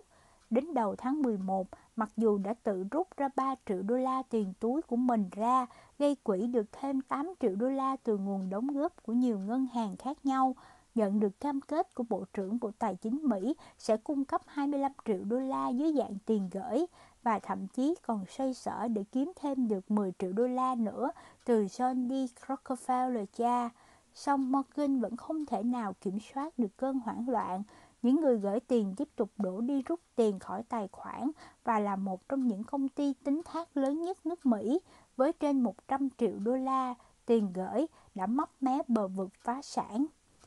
Cuối cùng, vào buổi tối Chủ nhật ngày mùng 3 tháng 11, Morgan triệu tập chủ tịch của tất cả các ngân hàng lớn ở New York đến thư viện mới xây của ông nằm ở góc phố giao giữa đại lộ Madison và phố số 36, một cung điện được thiết kế theo phong cách phục hưng Ý, được ông cho xây ngay dinh thự riêng để trưng bày bộ sưu tập quý giá, các bản thảo hiếm và những tuyệt tác nghệ thuật. Với mặt sàn lát hoa cương, vòm nhà được tô điểm bằng những bức bích họa lộng lẫy, bốn bức tường treo những tấm thảm đắt tiền hoặc kê những giá sách ba tầng đóng bằng gỗ cây ốc chó. Trên giá chất đầy những cuốn kinh thánh quý hiếm và các bản viết tay có từ thời Trung Cổ được chiếu sáng rực rỡ. Công trình này có vẻ không thích hợp cho một cuộc họp mặt của những nhân vật đình đám trong giới ngân hàng. Khi mọi người đã tề tụ đông đủ, Morgan lập tức ra lệnh khóa chặt tất cả các cánh cửa đồng nặng, chạm trổ tinh xảo ở bốn phía thư viện và từ chối không cho bất kỳ ai được ra về cho đến khi tất cả những người có mặt nhất trí sẽ cam kết đóng góp thêm 25 triệu đô la nữa để hiến vào quỹ cứu nguy thị trường tài chính. Cuộc hoảng loạn năm 1907 đã phơi bày rõ mùng một sự mong manh và yếu đuối của hệ thống ngân hàng Mỹ. Mặc dù cuối cùng tình trạng hỗn loạn cũng được khống chế nhờ những hành động quyết đoán của ngài Morgan, song rõ ràng nước Mỹ không thể tiếp tục dựa dẫm vào một cá nhân để bảo đảm cho sự ổn định của chính mình nữa. Nhất là khi đó lại là một ông già 70 tuổi đã về hưu một nửa và chỉ còn dành hết niềm vui thú vào việc sưu tập các tác phẩm nghệ thuật và dông thuyền cùng nhân tình đi đến những miền đất xinh đẹp. Choáng váng trước cuộc khủng hoảng, Quốc hội Mỹ quyết định hành động. Năm 1908, Quốc hội thành lập Ủy ban Tiền tệ Quốc gia, bao gồm chính thượng nghị sĩ và chính hạ nghị sĩ. Chủ trì là thượng nghị sĩ Nelson Anchorage nhằm thực hiện một cuộc nghiên cứu toàn diện về hệ thống ngân hàng ở Mỹ và đề xuất những kiến nghị cho việc cải cách hệ thống đó. Vài năm trôi qua, Ủy ban nói trên sản xuất được vô số nghiên cứu về các ngân hàng trung ương ở châu Âu, ngoài ra không có gì đáng kể hơn. Những ký ức về một thời cả hệ thống ngân hàng đã cận kề nguy cơ sụp đổ đến mức nào cứ phai nhạt dần theo năm tháng và lòng sôi sục đời cải cách cũng nguội lạnh đi nhiều. Năm 1912, Davison lúc này đã là một hội viên của Morgan, chán nản vì tình hình không có chút tiến triển khả quan nào, đồng thời lo ngại rằng nếu không có thay đổi nào trong hệ thống ngân hàng thì cuộc hoảng loạn tiếp theo sẽ gây ra tai họa còn khủng khiếp hơn. Bèn cho triệu tập một cuộc họp mặt các chuyên gia nhằm phát triển một kế hoạch chính thức để thiết lập một ngân hàng trung ương Mỹ, ngân hàng trung ương thứ ba trong lịch sử đất nước này chỉ có 5 người được mời đến. Ngoài Davison còn có thượng nghị sĩ Angris Frank van der klip vị chủ tịch 48 tuổi của National City Bank, ngân hàng lớn nhất nước Mỹ, Paul Warburg, người đàn ông 42 tuổi đến từ gia tộc ngân hàng Hambridge tiếng tâm lừng lẫy. Ông cũng là một hội viên của Collier và mặc dù mới chuyển tới sống ở New York chưa lâu, song có lẽ ông là chuyên gia lỗi lạc nhất về ngân hàng trung ương tại Mỹ. A.B.S. Andrews, 39 tuổi, trợ lý Bộ trưởng của Tài chính Mỹ, trước đây từng là giáo sư giảng dạy tại Đại học Harvard và đồng thời là thành viên của Ủy ban đặc cách về chương trình du học tại châu Âu của trường này, và Benjamin Tron khi ấy đã 39 tuổi. Davison lo ngại rất chính đáng rằng bất kỳ kỳ kế hoạch nào được đề xướng bởi một nhóm các nhân vật tay to mặt lớn ở Wall Street sẽ lập tức bị chụp mũ là một sản phẩm đê tiện do âm mưu của một chủ ngân hàng. Do vậy, ông quyết định tổ chức một cuộc họp mặt tại một địa điểm bí mật trên một hòn đảo tư nhân ngoài khơi bờ biển Georgia. Thực chất hành động này khác nào sự toan tính âm mưu của một ông chủ ngân hàng Việc làm ấy tự nó đã kích động bao bốn nghi ngờ trong lòng công chúng rồi. Nhưng những công việc chuẩn bị được lên kế hoạch cực kỳ tỉ mỉ. Mỗi người khách được mời chỉ, được chỉ đi đến ga của Hoboken ở New Jersey vào ngày 22 tháng 11 và lên toa xe lửa riêng của thượng nghệ sĩ Anchorage. Toa tàu này sẽ được nối vào đoàn tàu chạy tới Florida. Tất cả các cửa sổ toa đều được phủ rèm kín mít. Họ không được dùng bữa với nhau, cũng không được gặp gỡ nhau trước, mà phải lên tàu lần lượt từng người một, càng kín đáo càng tốt. Dưới bỏ vỏ bọc là những người đi săn vịt. Để đề phòng bất trắc, họ chỉ được dùng tên tục của mình. Ron sẽ được gọi là ông Benjamin, Warburg là ông Paul, Davidson và Vanderlip thậm chí còn lo xa đến độ tự đặt cho mình hai cái biệt danh là Wilbur và Orville. Sau này khi đã về già, cả nhóm năm người nói trên thường hay hồi tưởng lại quá khứ và tự gọi mình là câu lạc bộ tên tục. Xuống tàu ở Brunswick, Georgia, họ lên thuyền tới tới đảo Jekyll, một trong những hòn đảo nhỏ nằm rải rác quanh bờ biển Georgia. Đây là sở hữu tư của câu lạc bộ đảo Jekyll, Câu lạc bộ này được mở cửa vào năm 1888 là khu săn bắn và nghỉ dưỡng mùa đông cho những ông chủ miền Bắc giàu có. Được một tạp chí tung hô là câu lạc bộ giàu có nhất, độc đáo nhất và khó tiếp cận nhất thế giới. Nó chỉ bao gồm khoảng 50 hội viên, trong đó có cả J.B. Morgan, William Vanderbilt, William Rockefeller, Joseph Pulitzer và một số nhân vật khác thuộc gia tộc Astor và Ghost câu lạc bộ này đã ngừng thu nạp hội viên mới và tư cách hội viên được chuyển giao theo kiểu cha truyền con nối. Trong 10 ngày tiếp theo, Nhóm 5 người độc chiếm cả câu lạc bộ và được các nhân viên cốt cán phục vụ đến tận răng. Câu lạc bộ đóng cửa trong mùa hè và không cho phép cả những hội viên khác được lai vãng đến trong vài tuần sau đó. Họ làm việc miệt mài hàng ngày từ sáng tinh mơ đến tối mịt, họp mặt trong những đại sảnh khoáng đạt hoa lệ với trời canh, mái vòm cao tới 5 mét, cùng vô số mái hiên và cửa sổ, nhìn thẳng ra biển Đại Tây Dương xanh thẳm. Davison và Tron dậy từ khi chưa tỏ mặt người để cởi ngựa hoặc bơi lội, ăn sáng xong là bắt tay vào làm việc ngay. Họ ăn những món xa xỉ, sò tươi, thịt muối kiểu quê, gà tây rừng và cùng tổ chức ngày lễ tạ ơn với nhau. Sau này, Van der Lip đã biết viết rằng đó là cường độ hoạt động trí óc căng thẳng nhất mà tôi đã từng được trải nghiệm. Cả nhóm chung tay với lời thề giữ bí mật, một cam kết mà họ nguyện giữ trọn, không thay đổi. Mặc dù 4 năm sau, sự thật về cuộc họp đã được một tạp chí hé lộ, song trong suốt 20 năm tiếp đó, không ai trong số những người có mặt ở đó chịu công khai thừa nhận rằng họ đã tham gia. Kế hoạch đã xây dựng trong 10 ngày đó với những chi tiết cuối cùng do Vanderlip và Tron cùng soạn thảo đã được công bố rộng rãi vào ngày 16 tháng 1 năm 1911, được biết đến dưới cái tên Kế hoạch Anchorage. Trung tâm của nó là một tổ chức Hiệp hội Dự trữ Quốc gia, một ngân hàng trung ương ở mọi khía cạnh, ngoại trừ tên gọi. Ngân hàng này sẽ có chi nhánh trên toàn quốc, có quyền phát hành tiền tệ và cho các ngân hàng thương mại vay nợ. Chính phủ sẽ có đại diện trong ban quản trị của hiệp hội, song bản thân hiệp hội này lại nằm dưới quyền sở hữu và kiểm soát của các ngân hàng. Nói cách khác, đây là một dạng liên doanh liên kết giữa các ngân hàng. Nelson Anchorage có thể là nhân vật có hiểu biết sâu rộng nhất về ngành tài chính trong Thượng viện, song việc ông đứng tên là cha đẻ cho kế hoạch thiết lập một ngân hàng trung ương nước Mỹ lại là một chuyện tréo hoa không gì sánh bằng. Trong Thượng viện tập hợp toàn giới nhà giàu mà người ta được gọi gọi đó là câu lạc bộ các triệu phú, thì ông là một trong những người giàu nhất. Có tin đồn rằng ông đã bán hết cổ phần của mình có trong công ty liên hiệp sức kéo và điện đảo Crop United Creation and Electric Company of Rhode Island và bỏ túi tới 10 triệu đô la. Ông cũng ngại khoe điền trang rộng thênh thang của mình tạo được ở Newport, đảo Rhode và có con gái là cô Abby đã nên duyên vợ chồng với John D. Rockefeller con.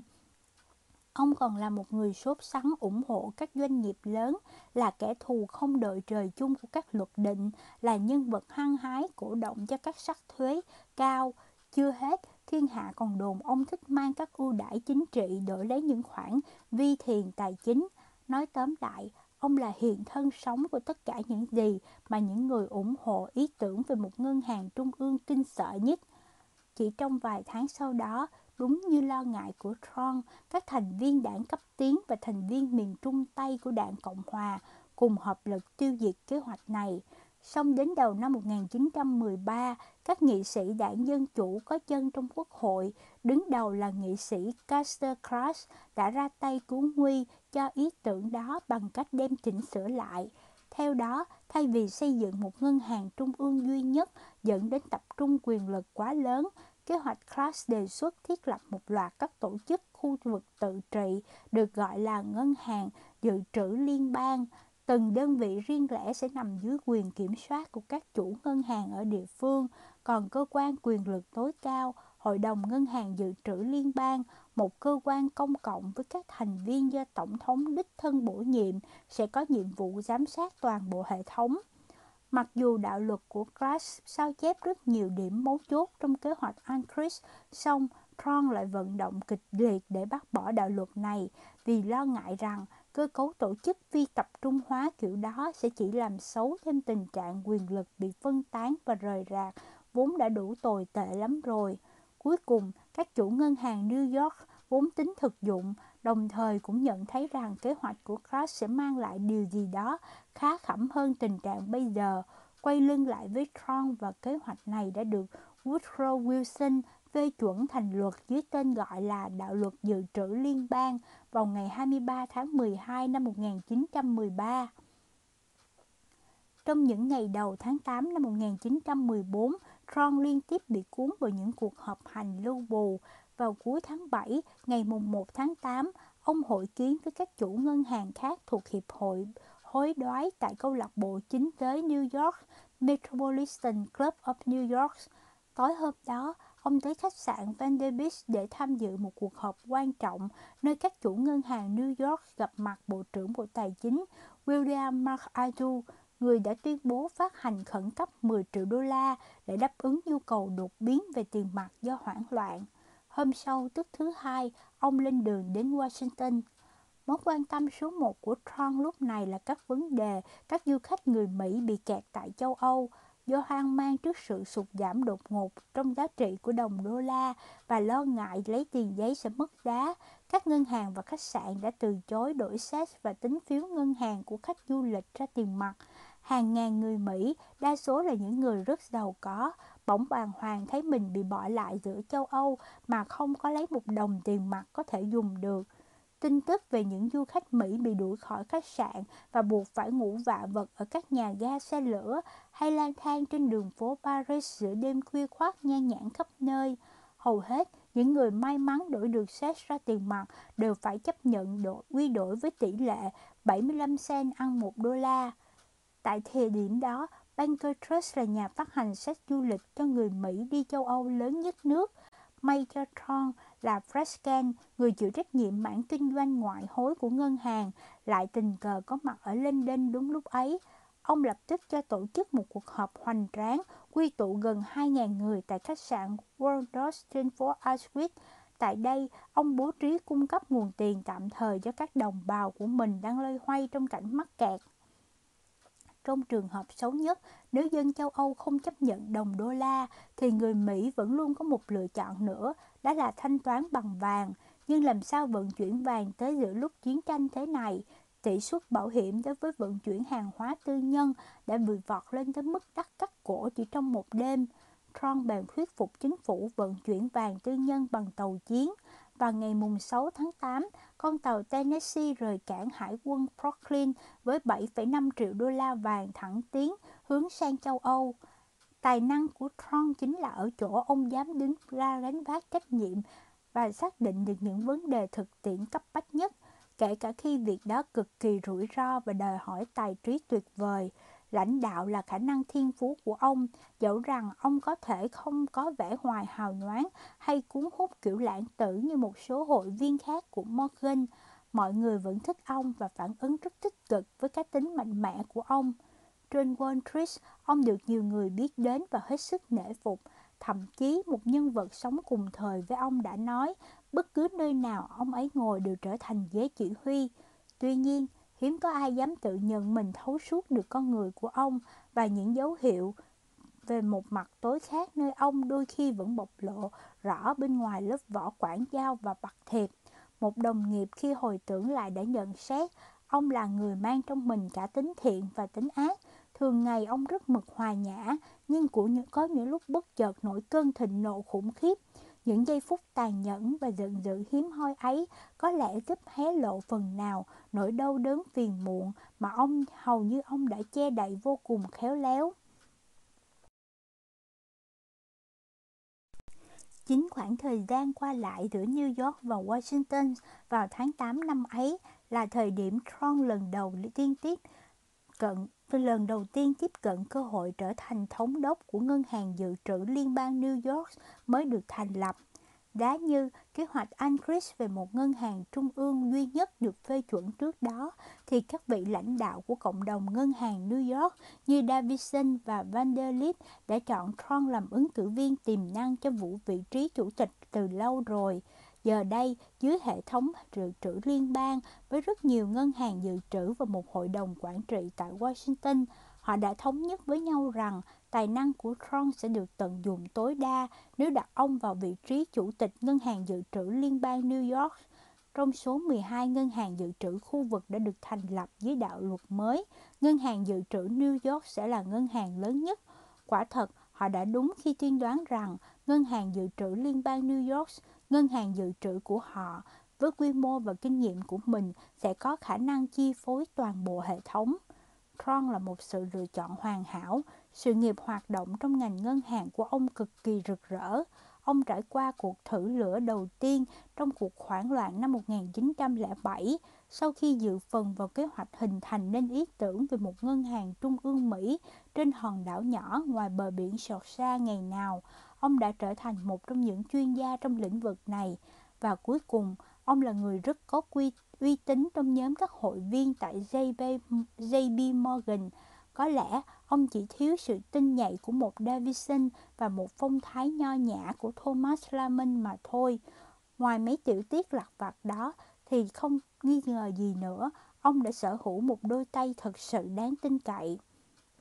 Lời đề nghị trở thành chủ tịch Ngân hàng Dự trữ Liên bang New York thật sự đặt Trump vào một thế tướng tiến thoái lưỡng nan và ban đầu ông đã từ chối vinh dự này. Dẫu rằng như mọi lãnh đạo ngành ngân hàng khác tại New York, ông đã tự điều chỉnh bản thân để thích nghi với hiện hệ thống mới. Song, ông vẫn cho rằng nó là một sai lầm về cơ bản và đã tích cực vận động nhằm dỡ bỏ hệ thống đó. Ông cũng không ngừng nhấn mạnh rằng những lợi ích về mặt tài chính không thể khiến ông lung lay. Song, người ta khó lòng mà tin được đó không phải là một nhân tố. Ông không được thừa kế tài sản gì đáng kể. Mặt khác, ông cũng mới chỉ bước đầu được bầu vào vị trí chủ tịch của Banker Trust ở độ tuổi khá trẻ, 41 tuổi và vẫn chưa có cơ hội tích góp làm đầu cho riêng mình. Nếu chấp nhận chức vụ mới, ông sẽ phải bỏ tất cả các vị trí lãnh đạo mà hiện ông đang nắm giữ. Mức lương của ông sẽ được hưởng là 30.000 đô la một năm, dù rất hấp dẫn, song chỉ bằng một phần so với những gì Trump có thể kiếm được với tư cách chủ tịch của một ngân hàng lớn ở New York. Bố vợ ông kịch liệt phản đối việc Trump nhận công việc mới và nói rằng Ben không cần phải sống nhờ vào tiền của tôi đâu. Người ta đồn rằng gia sản của nhà Consford lên đến hơn 20 triệu đô la và cô Catherine sẽ được thừa kế một khoản cực hời. Tuy nhiên, lối sống hiện tại của gia đình Tron khó có thể được duy trì nếu chỉ dựa vào nguồn thu nhập khiêm tốn của ông. Chỉ mới từ năm ngoái, cả gia đình, bao gồm vợ chồng, ba đứa con, từ cuộc hôn nhân đầu tiên, cộng thêm hai cô con gái có được sau lần kết hôn thứ hai, đã chuyển tới sống trong một căn hộ sang trọng, rộng gần 750 mét vuông, tọa lạc trên một trong những cao ốc nổi tiếng nhất thành phố nằm ở số 903 đại lộ công viên. Căn hộ này chiếm trọn một sàn cao ốc và có giá thuê lên tới 15.000 đô la một năm. Đầu tháng 11, tron nhận lời mời của Davidson và Roberts về chơi vùng nông thôn dịp cuối tuần. Trong suốt chuyến đi, cả hai người đều nhấn mạnh rằng Ron có trách nhiệm nhận vị trí mới này. Nhờ đó, ông có thể làm lợi cho đất nước nhiều hơn ở bất cứ vị trí nào khác. Khó mà nói lý lẽ, thắng một một người như Davidson, nhất là khi Ron đang mang nợ ông. Ngày 5 tháng 11 năm 1914, Ngân hàng Dự trữ Liên bang New York chính thức công bố Benjamin Tron đã được bầu làm thống đốc đầu tiên của ngân hàng này. Chương 5 Vị thanh tra tài chính Nước Pháp năm 1914 Có anh tư sản nào khi bầu máu còn sôi sục những ước vọng tuổi trẻ lại không tưởng chừng mình có sức mạnh kiến tạo những kỳ tích vĩ đại trong góc khuất trái tim mỗi viên quản lý văn khế đều vương vấn đôi chút dư âm cũ kỹ của một hồn thơ. Gustave Flaubert, bà Bovary Tại Paris mùa hè năm đó, Amé Hila Emin Mokro, tổng giám đốc của ngân hàng Algeria và Tunisia, The Bank, Banque ngân hàng trung ương cho hai thuộc địa của Pháp là Algeria và Tunisia, cũng như bao người khác, còn đang bị cuốn vào vụ áp phe của Calio. Đó là một vụ việc nóng hổi nhất trong chuỗi dài những tai tiếng giúp điểm tô thêm cho đời sống chính trị của nền đệ tam Cộng Hòa và cung cấp cho công chúng Pháp nguồn tiêu khiển tuyệt vời. Đầu năm 1914, Le Figaro, một tờ báo bảo thủ, đã khơi mào cho chiến dịch phản đối sự ra đời của một sắc thuế thu nhập mới của tác giả là Joseph Calio, Bộ trưởng Bộ Tài chính, đồng thời là lãnh tụ đảng cấp tiến.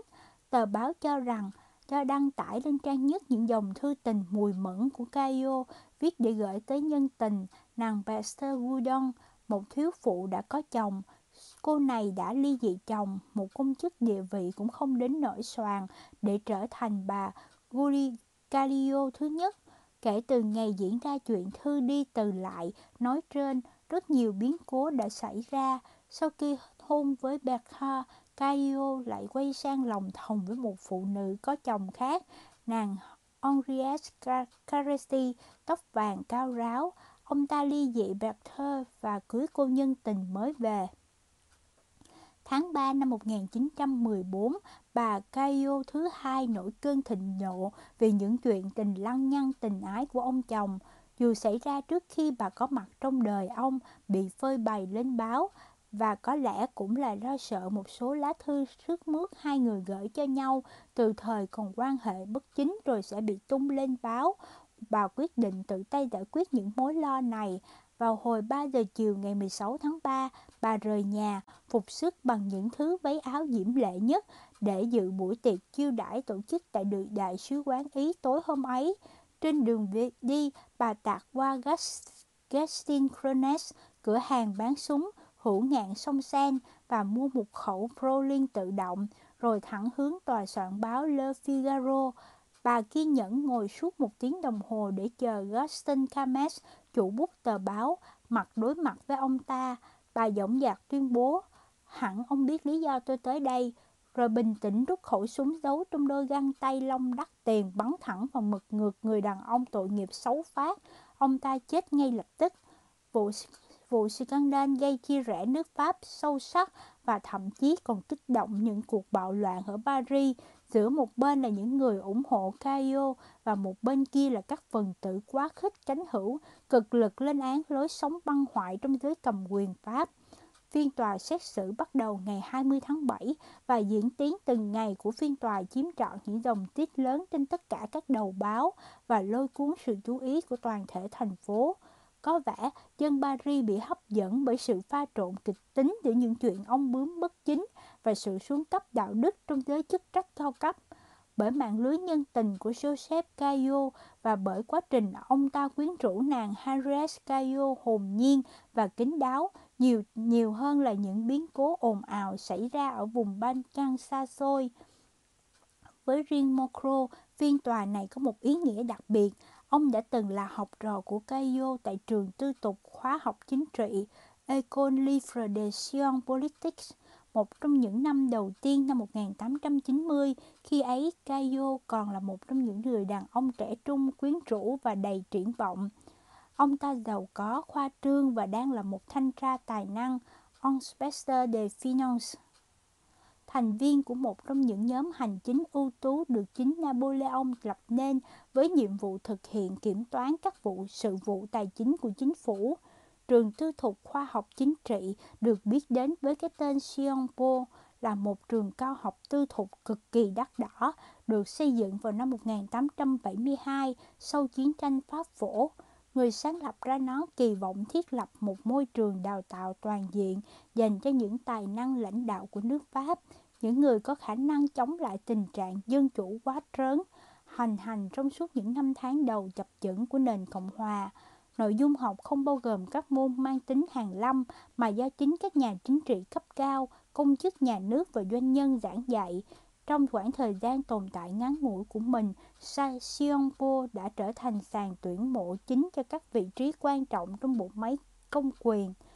Cái thời mokro vẫn còn đang theo học ở Sionpo, toàn bộ nước Pháp, bao gồm cả trường ông, cũng một phen trao đảo vì vụ án Dreyfus năm 1894, một vị sĩ quan pháo binh trẻ người gốc Do Thái, đại tá Alfred Dreyfus, bị kết án oan với tội danh phản quốc sau khi các nhân viên mật vụ Pháp đứng ra dàn dựng chứng cứ cho thấy ông đã làm gián điệp cho Đức. Vụ scandal Vụ scandal vị kiện tụng bất cớ này càng khơi lên hố sâu ngăn cách giữa một nước Pháp cũ, hẹp hòi, bảo hoàng và tôn sùng công giáo và một nước Pháp mới đang nỗ lực tự hiện đại hóa mình, có tính quốc tế hơn, tự do và cởi mở hơn. Hiệu trưởng trường Sion Bo vốn là một nhân vật rất tích cực ủng hộ Christopher và để để phản đối ông, một số giáo sư giảng dạy trong trường, những kẻ bài preface đã thẳng tay viết đơn xin từ chức. Không giống như hầu hết các bạn học tại Sionbo, những người đều là những người đều là dân Paris gốc và gia đình giàu có lại danh giá. Mocro chỉ là dân tỉnh lẻ. Ông mới lên Paris từ năm 1893 lúc 25 tuổi để ghi danh tại trường này. Sinh ra tại Porte là con trai của một quan tòa địa phương. Mokro đã theo học trung học tại quê hương, sau đó có thêm tấm bằng luật học từ một trường đại học cũng nằm trong vùng. Gia đình ông vốn là một nhà quyền quý tỉnh lẻ vùng vùng Poitou đã sinh sống ở đây từ nhiều thế kỷ và là gia tộc có truyền thống lâu đời. Một trong những tổ tiên của ông, ông Dutton de Bonnier, là đại biểu đại diện cho toàn vùng tại Hội đồng tỉnh trong suốt thế kỷ thứ 18. Ông cố nội Joseph Marie François Mocro là đại biểu của đảng cấp thứ ba khi hội nghị các đảng cấp tề tụ tại Versailles năm 1789 để đặt những nền tảng ban đầu cho cách mạng tư sản Pháp sau này. Sau, ông cũng đóng góp tại cuộc họp nhằm gây sức ép thành lập ra quốc hội cách mạng. Dần dần, ông trở thành một nhân vật quan trọng trong giới sắc địa phương, ngay cả sau khi nền dân chủ được tái ngay cả sau khi nền quân chủ được tái lập, ông giữ chức thủ quỹ tài chính Reservoir General de Finance, chuyên trách việc thu thuế trong phạm vi khu vực hành chính viên mới thành lập. Vào năm 1896, Mokro theo gót Gaio sau phần trình bày xuất sắc tại cuộc thi đầu vào tuyển lựa công chức cao cấp, vốn nổi tiếng là cạnh tranh khốc liệt, ông trở thành thanh tra tài chính. Mặc dù hệ thống thi cử ngành thanh tra về cơ bản rất ưu đãi nhân tài, song mỗi ứng viên đều phải có bảo lãnh của cha mẹ, trong đó cam kết cung cấp một khoản thu nhập cá nhân trị giá 2.000 francs mỗi năm cho đến khi họ được thăng chức. Giờ đây, Macron đã là một thành viên trong giới hành chính tinh hoa, nắm trong tay quyền lực thực sự ở Pháp thời bấy giờ. Trên danh nghĩa, đất nước được cai trị bởi một nhóm các bộ máy các bộ trưởng thay phiên nhau cầm quyền tùy sự định đoạt của một quốc hội phân tán và quân hồi vô vô vàng. Hầu hết các chính phủ có vòng đời chưa đến 7 tháng, tổng cộng đã có 50 bộ khác nhau từng tồn tại chỉ trong vỏn vẹn có 44 năm kiến tạo nền đệ tam Cộng Hòa từ năm 1870 đến năm 1914. Một số bộ chỉ sống ngoi ngóp được đúng một ngày, đằng sau tất cả những tấn kịch hỗn loạn của những bộ trưởng mất chức, những chính phủ sụp đổ và vòng luân chuyển của những gương mặt cũ rích, nước Pháp vẫn được lèo lái bởi một nhóm quan lại kính tiếng, tự tin với năng lực tuyệt vời và được đào tạo cực kỳ bài bản. Khi được đặt chân vào bộ máy công chức, Macron lên nhanh như diều. Năm 1899, Caillou trở thành Bộ trưởng Tài chính, bậc cao cấp nhất trong bảy nấc thang thăng tiến của vị trí này và Macron làm việc dưới quyền của ông ta. Năm 1902, Macron được Bộ trưởng Tài, Tài chính mới Maurice Rouvier đích thân lựa chọn vào vị trí chánh văn phòng chef de cabinet. Văn phòng ở đây là bộ phận hành chính riêng của bộ trưởng, thường bao gồm những người nằm dưới sự che chở của ông ta và những viên chức cấp dưới có tiềm năng đặc biệt. Nhóm này chịu trách nhiệm quản lý tất cả các hoạt động của bộ trưởng, từ xử lý thư từ điện tính, đóng vai trò là đầu mối liên lạc với các cử tri của ông, đến chuẩn bị các bài phát biểu cho ông, giữ chức chánh văn phòng cũng tương tự với việc trở thành trợ lý chính của bộ trưởng kiêm tham mưu trưởng, một vai trò vừa có tính chính trị vừa có tính hành chính.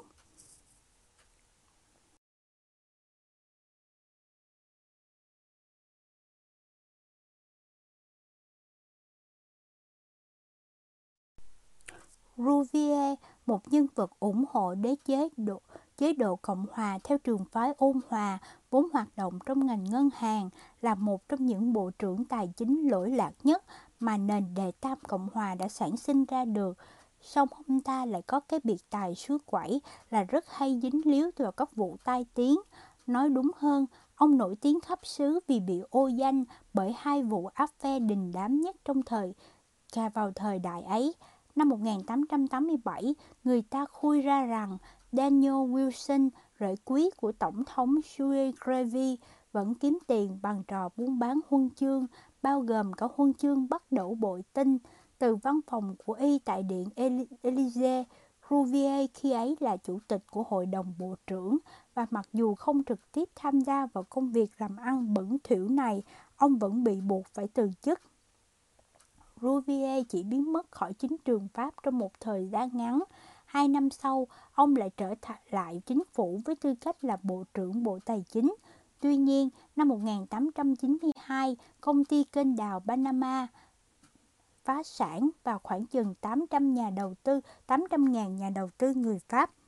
mất trắng 200 triệu đô la. Cuộc điều tra phanh phui ra một đường dây tham nhũng, các quỹ đen và mua bán quyền gây, ra, gây ảnh hưởng len lỏi rộng khắp trong giới thượng lưu và chính sách Pháp, chính vách Paris. Người ta khám phá ra rằng Rouvier đã thực hiện nhiều vụ giao dịch với hai nhân vật bí ẩn nằm ở trung tâm vụ affair này. Một là công tước Jacques de Crienet, nguyên là người Do Thái, Đức xong lại mang tước vị của Ý. Về sau ông ta chết bí ẩn và được phao ầm lên là chết do tự tử. Và người còn lại là Cornelius Hearst, một nhà thám hiểm quốc tế với hành tung khó hiểu, đồng thời là một nhà tư bản tài chính. Nhân vật này đã vội vã trốn khỏi nước Pháp khi vụ việc vỡ lỡ.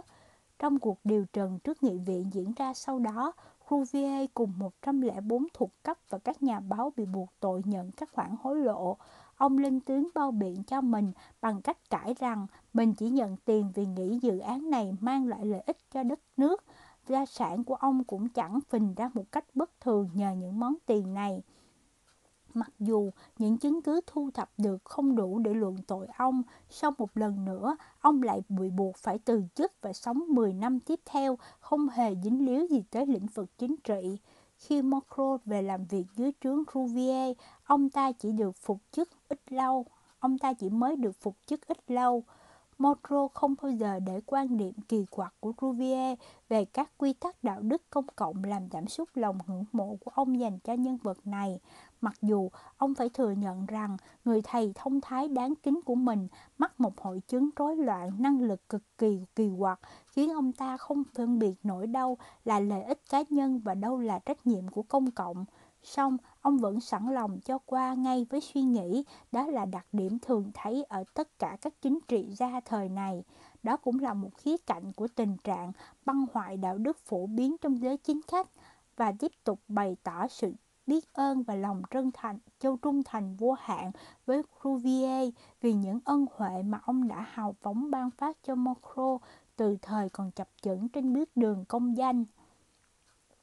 Năm 1905, Cuvier trở thành chủ tịch Hội đồng Bộ trưởng lần thứ hai. Macron lúc này là trợ lý chính cũng như cánh tay phải của ông. Chỉ trong vòng 2 tháng, chính phủ đã phải đối mặt với một cuộc khủng hoảng quốc tế nghiêm trọng. Tháng 3 năm đó, Hoàng đế Đức có chuyến thăm tới thành phố Tangier và bộc tuệt luôn ý định thách thức uy thế của Pháp tại khu vực Bắc Phi bằng cách tuyên bố rằng Ngài hết sức ủng hộ công cuộc đấu tranh thành giành độc lập của người dân Morocco.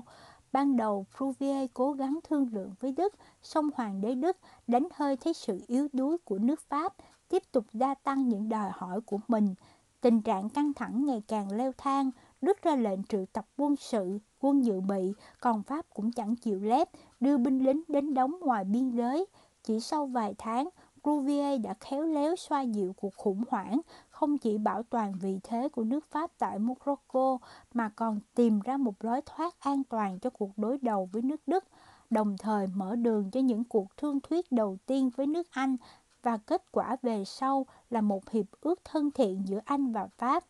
Với Macron, khi ấy mới chỉ 36 tuổi, đó chỉ là một bài học ấn tượng về cách xử trí khi phải đứng ở tâm của một cơn bão quốc tế. Song số phận cay nghiệt đã định đoạt rằng các bộ dưới nền đệ tam Cộng Hòa chỉ được tồn tại trong vài tháng. Và quả thật chẳng bao lâu sau, chính phủ Rouvier cũng bị bãi nhiệm. Trong suốt 20 năm vào ra chính trường, Rouvier có không ít kẻ tù, không chỉ do những vụ móc ngoặt tài chính ám muội của ông. Giờ đây, khi Rouvier đã mất hết quyền hành, mọi mũi dùi được quay sang chỉ vào Macron. Mokro đệ đơn xin được bổ nhiệm vị trí công tác mới, song không được quay lại làm việc trong Bộ Tài chính nữa. Thay vào đó, ông bị thuyên chuyển về ngân hàng Algeria, ngân hàng trung ương của Algeria và Tunisia, một tổ chức tài chính rất đổi khiêm tốn nếu so với ngân hàng trung ương Pháp và các ngân hàng trung ương khác.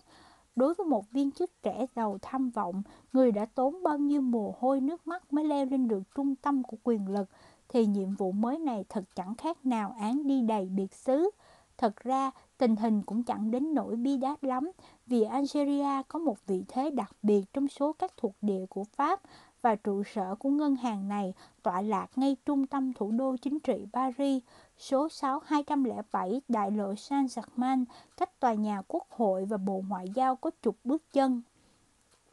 Mặc dù thuộc sở hữu tư nhân, song ngân hàng Algeria là một trong những bộ phận quan trọng trong chính sách thuộc địa trong 8 năm tiếp đó, Mokro được đề bạt lên vị trí tổng giám đốc vào năm 1911, đã góp phần tích cực vào công cuộc phát triển ngành công nghiệp rượu của Algeria, là người đứng đầu nơi đầu sóng ngọn gió trong cuộc chiến chống lại tình trạng cho vay nặng lãi trong cộng đồng người Bạc Bê tại Tunisia và có mối quan hệ công việc mật thiết với toàn quyền quân sự Morocco, sau này là thống chế Liu đế để giúp cung cấp nguồn tài chính cho một sự sự vụ công cộng trong suốt quá trình chiếm đóng quân sự và thuộc địa hóa Mokroko.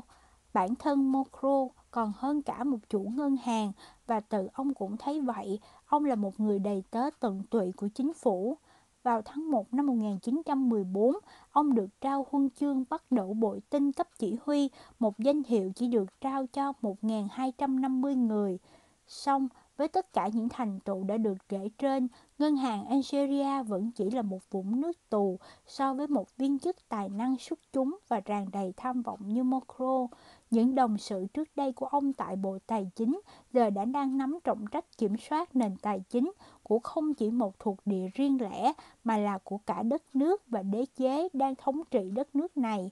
Khi ngẫm lại những biến cố đã qua, Macron không khỏi cảm thấy chua xót cho vận mình. Ông đã gắn với công việc tầm thường này trong suốt 8 năm qua, người ta rõ ràng đã quên mất sự tồn tại của ông rồi. Có lẽ Mokro đã thăng tiến quá nhanh, lên đến những vị trí quá cao khiến những người đồng trang lứa không khỏi ghen ghét. Cũng có lẽ vì ông khác với mọi người, ông là một người kiệm lời, thẳng thắn đến gần như thô bạo. Ông không bao giờ cố gắng hòa bình mình vào cái xã hội xa hoa, nơi thủ đô và cũng chẳng có phong thái bạc thiệp cũng như sức lôi cuốn của những viên chức cao cấp người gốc Paris. Chất tỉnh lẻ thấm đẫm con người ông và ông tự hào được sống theo cách rất riêng đó. Năm 1908, ông được bầu vào chức xã trưởng nơi vùng quê mình đã sinh ra, San Leome. Đó là một thị xã nhỏ, dân cư chỉ khoảng vài trăm người, song ông vẫn tận dụng mọi dịp mình có thể để về thăm thú nơi đây. Điền sản của ông La Frissonne là vùng đất thuộc sở hữu của gia đình từ năm 1600. Đó là nơi khiến ông thấy thoải mái nhất, được sống được các bạn bè quen biết từ thuở còn thơ, các điền chủ bạn hữu của mình, các thầy ký địa phương và quan tòa. Mỗi năm, tuần cuối cùng của tháng 7 là thời gian Mokro háo hức chờ đợi thông tư từ Bộ Nông nghiệp, báo ngày đánh dấu mùa săn bắn. Ông thường khăng khăng đòi được ở lại La Frisone trong những ngày đầu mùa săn. Ông vẫn hay nói rằng nơi đây có một vừa đủ chim cút, gà gô và thỏ để công việc săn bắn trở nên thú vị nhưng cũng không quá nhiều đến mức khiến người ta phát ngán. Nhưng khi tháng 7 dần chuyển sang tháng 8, có một điều ngay ngày càng trở nên rõ hơn rằng dù thời tiết năm nay là đẹp đẹp là thế, sông Mokro sẽ phải tránh phải bỏ lại cây súng săn trên giá. Thứ hai ngày 27 tháng 7, dư luận bắt đầu chịu thừa nhận những tín hiệu báo động đáng quan ngại từ cuộc khủng hoảng ở Balkan. Bà Cayo dần chuyển chuyển xuống chiếm những vị trí khiêm tốn hơn trên mặt báo, ở ngay cả ở những tờ báo Paris. Tối tối, có hẳn một đám đông tụ tập trên đại lộ Poissonne, ngay bên ngoài tòa soạn của báo Le Matin, tờ báo lá cải nổi tiếng nhất trong làng báo Pháp vì trên cửa sổ tòa soạn báo này luôn treo những bản tin nóng hổi nhất. Có những cuộc xô xát cãi vã không thể tránh khỏi nhưng lần này không còn là những xung đột giữa phe ủng hộ và phe phản đối Caio nữa. Người ta chỉ chiết nhau về vấn đề an ninh quốc gia, giữa một bên là những người chống lại việc mở rộng quy mô các hoạt động quân sự và một bên là những người theo trường phái đất nước đứng lên. Crevaise National, một trào lưu yêu nước rất mới. Tiền vàng bắt đầu biến mất khỏi lưu thông một cách bí ẩn, đã hai lần nếm mùi cay đắng với tiền giấy trước đó, một lần là vào đầu thế kỷ thứ 19 trong suốt thời kỳ bong bóng. Và một lần là vào thế kỷ thứ 18 trong suốt thời kỳ bong bóng Mississippi đen đuổi và tiếp đến là những kinh nghiệm đau thương với tính phiếu Asina được phát hành trong thời kỳ cách mạng Pháp dân Pháp đâm ra mất hết niềm tin vào ngân hàng và các tổ chức tài chính khác, chỉ còn giữ một lòng tín nhiệm son sắt với tiền kim loại. Khi những dấu hiệu đầu tiên của cuộc khủng hoảng mới manh nha, những đồng tiền vàng đã biết tìm đường nắp kỹ trong vô vàng những cái gọi là ba de lăng, cụm từ chỉ những chiếc bích tết đen dài mà nông dân Pháp thường dùng để chứa kho vàng của mình, rồi mang lèn kỹ dưới đệm hoặc két sắt của các viên quản lý văn khế, nơi các nhà tư sản gửi gắm các món tài sản mình đã tích góp. Sau 8 ngày xét xử, vào hồi 9 giờ 30 phút đêm ngày 28 tháng 7, ban hội thẩm gồm toàn các đấng mày râu đã bỏ phiếu kín. Kết quả là 11 trên 12 người đồng ý tha bổng cho bà Cayo. Họ kết luận rằng bà đã đau khổ tới mức loạn trí khi đọc được những dòng thư mùi mẫn được phơi bày trên mặt báo Le Figaro Do vậy, đã có những hành động bạo lực đáng tiếc, vụ giết người được quy thành phạm tội vì tình. Với tất cả những cảm xúc kịch tính và giật gân mà vụ việc đã khuấy động lên, thì lời tuyên án đưa ra chẳng khác nào một gói nước lạnh. Xô sát đã bùng phát ngay bên ngoài trụ sở tòa án tối cao và một nhóm cảnh sát đã được huy động thêm để giải tán những phần tử bảo hoàng cực đoan thuộc nhóm nước Pháp hành động Action Française vốn ghét cay ghét đắng Cario, song giờ đây hầu hết người dân Paris còn đang mãi lo không biết phải trả tiền sinh hoạt bằng cách nào. Tiền vàng và tiền bạc thì ngày càng khan hiếm, các cửa tiệm, thậm chí quán cà phê chẳng thèm nhận giấy bạc, ngay cả các chợ thực phẩm ở Lausanne giờ cũng đã tạm ngừng buôn bán. Đến 4 giờ sáng hôm sau, có khoảng, khoảng vài trăm người tụ tập trước cửa ngân hàng trung ương Pháp để đổi giấy bạc thành vàng. Chiều hôm ấy, đám đông đã lên tới hơn 30.000 người. Họ xếp thành một hàng dài dằn dặc chạy suốt hơn một dặm, dọc theo các con phố quanh khách sạn Toulouse, nơi ngân hàng trung ương Pháp đóng trụ sở, nối dài suốt phố Cratuguin qua cung điện hoàng gia, nối từ phố Rivoli đến công viên Toulier, 250 cảnh sát được điều động để giữ ổn định trật tự. Ngay cả phóng viên của tờ The Times cũng không khỏi bàng hoàng khi tận mắt chứng kiến cảnh tượng này. Tất cả các giai tầng xã hội hòa lẫn vào làm một trong dòng người dài vô tận. Chắc hẳn tiết kiệm phải là một đức tính rất phổ biến ở Pháp. Vậy nên mới có ngần ấy con người thoạt trông có vẻ giản dị, soàn xỉn, song rõ ràng lại có những món tiết kiệm kha khá, đang cất giữ dưới sự giám hộ của Ngân hàng Quốc gia. Ngân hàng Trung ương Pháp ra tuyên bố rằng mình đã được chuẩn bị trước để có thể tiếp tục thanh toán vàng cho dân chúng chừng nào mọi người còn có nhu cầu. Quả thật, ngân hàng này có kho dự trữ vàng dồi dào nhất trên thế giới. Năm 1897, thống đốc mới được bổ nhiệm, ngài George Ballons đã triệu tập tất cả ngân viên lại và khẳng định rằng nhiệm vụ của ngân hàng trung ương là chuẩn bị cho mọi tình huống. Khi nói vậy, ý ông muốn ngầm ám chỉ một cuộc chiến báo thù nước Đức để đáp lại thảm họa năm 1870. Dưới thời Ballons, Ngân hàng Trung ương Pháp đã bắt đầu tăng trưởng dự trữ vàng một cách đều đặn. Mỗi lần dự trữ vàng của Ngân hàng Trung ương Đức tăng thêm, thì Ngân hàng Trung ương Pháp đều đã đi trước một bước, một kiểu chạy đua vũ trang mà đối tượng chính là vàng. Đến tháng 7 năm 1914, ngân hàng này đã nắm trong tay tới hơn 800 triệu đô la vàng thỏi.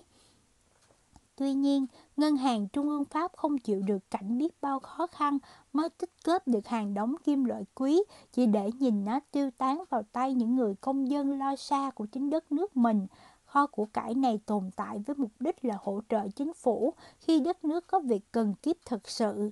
Trong suốt hơn một thập kỷ, tất cả các giám đốc tại 250 chi nhánh của Ngân hàng Trung ương đã khóa kỹ trong két sắt của mình, đặt ở một nơi mà theo chỉ thị từ cấp trên phải dễ tiếp cận trong mọi hoàn cảnh. Một chiếc phong bì bí mật chỉ được mở ra khi có lệnh tổng động viên toàn quốc. Bên trong phong bì đó chính là thông tri màu xanh Le Circulaire Bleu được viết trên nền giấy màu xanh xám với chữ ký của thống đốc Palon. Trong thông tri này chứa chỉ dẫn về những việc mỗi mỗi giám đốc ngân hàng phải làm trong trường hợp chiến tranh bùng nổ. Một khi lệnh tổng động viên được phát ra, ông ta sẽ phải đối mặt với những trọng trách lớn lao và hiểm nghèo. Ông ta phải vượt qua thử thách khốc liệt này với sự bình tĩnh, thận trọng, sáng tạo và kiên cường. Nhiệm vụ đầu tiên và số 1 là ngừng thanh toán vàng ngay lập tức. Nếu chi nhánh ngân hàng đó rơi vào tay quân địch, giám đốc chi nhánh phải bảo vệ tài sản mình được giao phó bằng tất cả thẩm quyền và sức lực. Do đó, khi lệnh tổng động viên toàn quốc được phát đi vào hồi 4 giờ chiều ngày thứ Bảy, ngày mùng 1 tháng 8, các kho dự trữ vàng của Pháp cũng lập tức được huy động.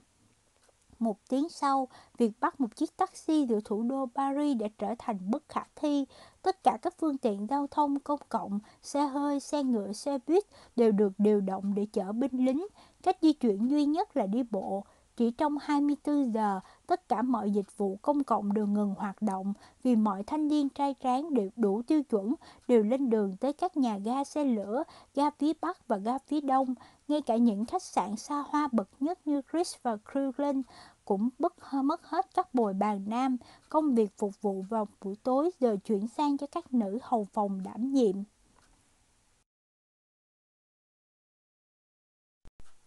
Trong những ngày đầu chiến tranh mới bùng phát và trong suốt những tuần tiếp đó, một bầu không khí trầm lặng bất thường bao trùm toàn bộ thành phố, đang tắm dưới ánh nắng rực rỡ của tháng 8. Những cửa tiệm lộng lẫy đã làm nên danh tiếng cho Paris bị bỏ không. Trên đường không có bóng xe cộ nào qua lại. Tất cả xe buýt đã được đưa ra tiền tuyến và xe điện ngầm thì hỏa hoàng lắm mới chạy được một hai chuyến. Các nhà hát và rạp chiếu bóng đều bị đóng cửa, các trạm cà phê ngừng hoạt động lúc 8 giờ tối, nhà hàng thôi phục vụ lúc 9 giờ 30. Tháng 8 còn chưa qua, song khách nước ngoài đã đi hết, phòng ốc lại tất cả,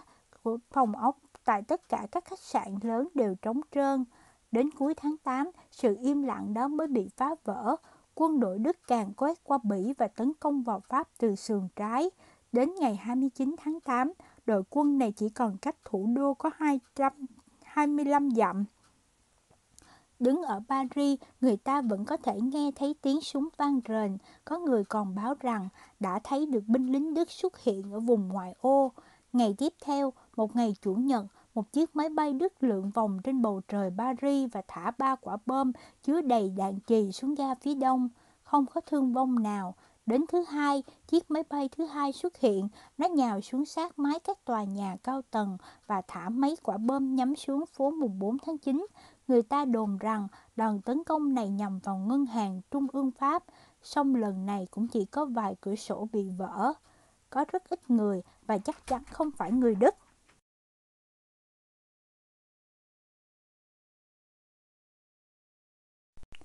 biết được rằng từ ngày 18 tháng 8, khi quân xâm lược vẫn còn ở Bruxelles, cách thành phố 200 dặm, Ngân hàng Trung ương Pháp đã nhanh chóng bắt tay vào thực hiện kế hoạch khẩn cấp. Kho vàng dự trữ của ngân hàng này bao gồm 38.800 thỏi vàng và vô số bao chứa đầy các đồng vàng với tổng trị giá khoảng 800 triệu đô la và nặng chừng 1.300 trăm tấn đã được bí mật chuyển đi bằng tàu hỏa và xe tải tới những kho chứa đã được chuẩn bị trước, đặt tại các vùng ở miền núi, miền Trung và phía nam nước Pháp.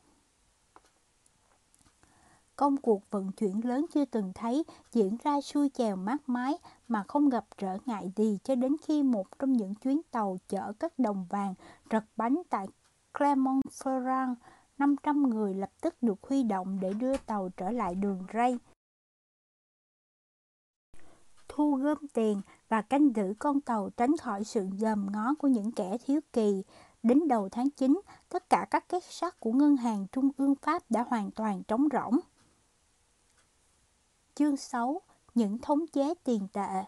Các ngân hàng trung ương năm 1914 đến năm 1919 đồng dòng tiền vô nhân đạo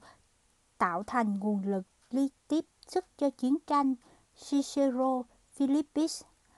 khi những áng mây đen dần bao trùm lên khắp châu lục đà trong suốt tuần lễ định mệnh đầu tiên của tháng 5, tháng 8 năm ấy, mối lo canh cánh trong lòng mỗi chủ ngân hàng cũng như mỗi bộ trưởng tài chính dường như không dành cho những công tác chuẩn bị về mặt quân sự hay động thái của các đội quân mà lại hướng về quy mô và khả năng cầm cự của các kho dự trữ vàng mình đang nắm trong tay.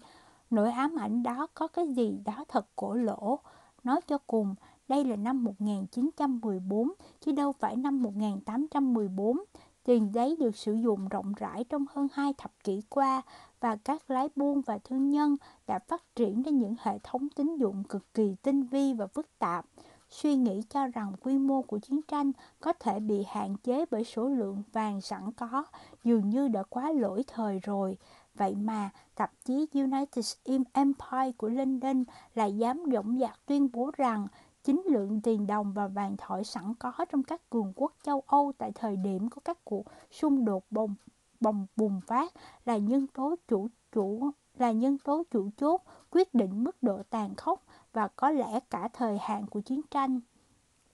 Sự tập trung thái quá vào một vấn đề hết sức tầm thường là dự trữ của ngân hàng chính là triệu chứng của thói tự mãn, rất phổ biến trong những tháng đầu của cuộc chiến tranh.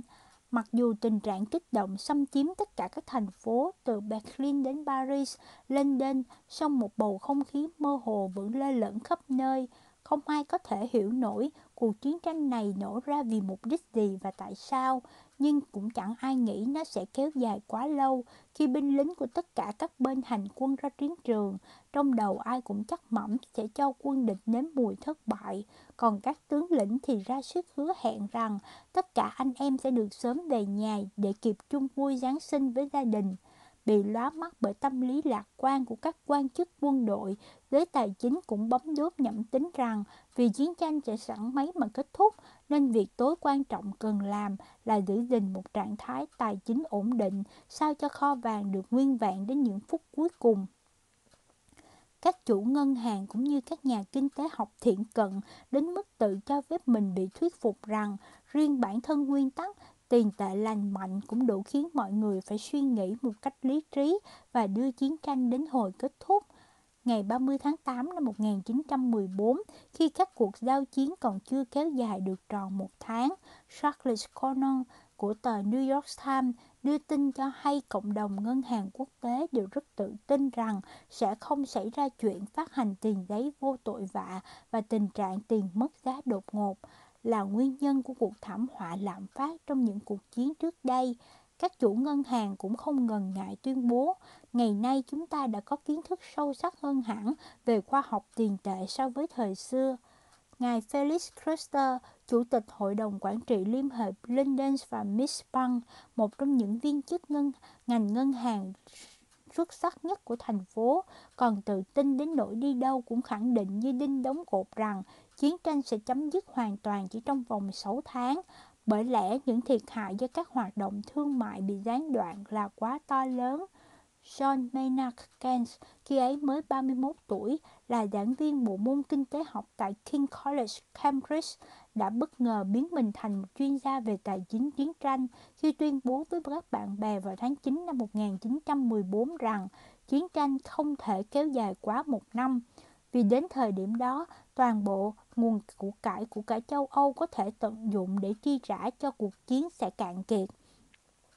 Tháng 11 năm 1914, tờ Economist dự báo chiến tranh sẽ kết thúc trong vài tháng nữa. Cũng trong tháng đó, tại một bữa tiệc chiêu đãi tổ chức tại Paris để chào mừng chuyến thăm của Bộ trưởng Chiến tranh, Nguyên soái Huân tước Kitchener, Bộ trưởng Bộ Tài chính Pháp đã hồ hởi công bố rằng chuyện đánh đấm sẽ phải chấm dứt được trước tháng 7 năm 1914 vì hết tiền. Giới chức phía quân đồng minh không phải là những người duy nhất mang ảo tưởng này. Bộ trưởng Bộ Tài chính Hungary, Giám đốc Sano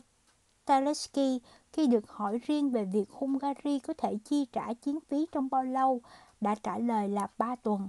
Và cứ như thế, các nhà tư bản tài chính châu Âu nhìn châu lục đà ngày càng lún sâu thêm vào một cuộc chiến đẫm máu, hệ thống tín dụng dần sụp đổ, các thị trường chứng khoán trên thế giới đóng cửa và chế độ bản vị vàng ngừng hoạt động. Họ cứ mãi bám vào ảo tưởng rằng thương mại toàn cầu sẽ bị gián đoạn trong một thời gian ngắn và thế giới sẽ nhanh chóng trở lại với hoạt động kinh doanh như thường lệ. Chẳng mấy ai tưởng tượng nổi rằng họ có thể đang phải chứng kiến những giây phút hấp hối sâu chót của cả một trật tự kinh tế. Các chuyên gia dường như đã quên rằng những đối tượng đầu tiên bị tổn thương bởi chiến tranh không chỉ có sự thật mà còn cả bao gồm nền tài chính lành mạnh nữa. Chưa có một cuộc chiến tranh lớn nào xảy ra trong thế kỷ trước, ví dụ như các cuộc chiến tranh của Napoleon và nội chiến Mỹ chẳng hạn, bị ngăn chặn chỉ vì nguồn vàng cạn kiệt. Đó là điều mà những cuộc chiến mà người ta đánh nhau đến không còn một minh giáp mới thôi. Trong đó, tất cả các bên tham chiến chẳng từ một phương kế nào, thuế khóa, vay nợ, thậm chí in ra những khoản tiền lớn chưa từng thấy để có đủ nguồn lực phục vụ chiến tranh.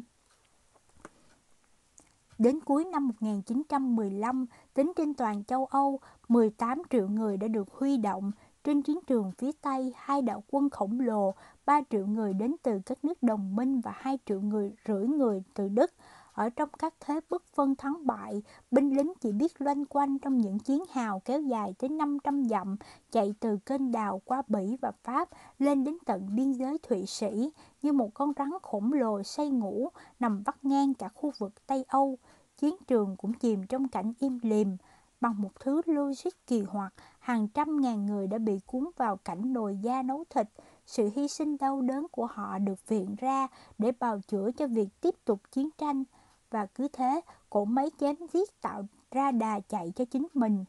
Dẫu vậy, tâm lý tự mãn hoành hành trong suốt những tháng đầu của cuộc chiến phải mất một thời gian khá dài mới biến mất hẳn. Ngay cả khi đã bước vào năm 1916, niềm tin mù quáng cho rằng đây chỉ là một cuộc chiến tranh ngắn ngủi vẫn còn in đậm dấu ấn của nó khi hết vị tướng này đến vị tướng khác tự tuyên đoán quân đội của mình sẽ giành được chiến thắng chỉ sau 6 tháng nữa. Vào thời gian này, năm thế lực chủ chốt Anh, Pháp, Nga, Đức, Áo, Hungary ném qua cửa sổ khoản tiền khổng lồ 3 tỷ đô la mỗi tháng, chiếm gần 50% tổng GDP của tất cả các nước này cộng lại. Trong tất trong lịch sử chưa từng có cuộc chiến nào lại ngốn nhiều tiền của từ nhiều nước đến thế trong vòng một thời điểm. Mỗi quốc gia lại vận dụng những biện pháp khác nhau để tạo nguồn quỹ chi trả cho chiến tranh. Tuy nhiên, vẫn có một số cách chung nhất. Nếu chỉ dựa vào thuế để trang trải khoản chi phí khủng khiếp nói trên, thì kết quả tất yếu sẽ là thuế suất bị đẩy lên mức cao một cách phi lý, chẳng khác mấy so với việc đem hết tiền của dân sung công. Thay vào đó, các bên tham chiến chủ yếu viện đến các khoản vay nợ, song đến khi đã khai thác cạn kiệt tất cả các nguồn vay tiềm năng, họ đành phải trông chờ vào một cái mẹo cũ xưa như chính bản thân chiến tranh vậy lạm phát. Tuy nhiên, không giống như các vị vua thời Trung Cổ phải cạo mép các đồng tiền để lấy vàng và bạc, cắt sáng hoặc cho phát hành những đồng tiền đúc bằng thứ hợp kim rẻ mạt, giảm phẩm chất đồng tiền. Các chính phủ trong cuộc đại chiến quay sang cầu cạnh các ngân hàng trung ương, những tổ chức có khả năng dùng các thủ thuật kế toán cực kỳ tinh vi để che đậy quá trình này. Đến lượt mình, các ngân hàng trung ương cũng quên nguyên tắc hoạt động số 1 là chỉ phát hành tiền tệ được đối ứng với bởi vàng và thản nhiên in thêm tiền.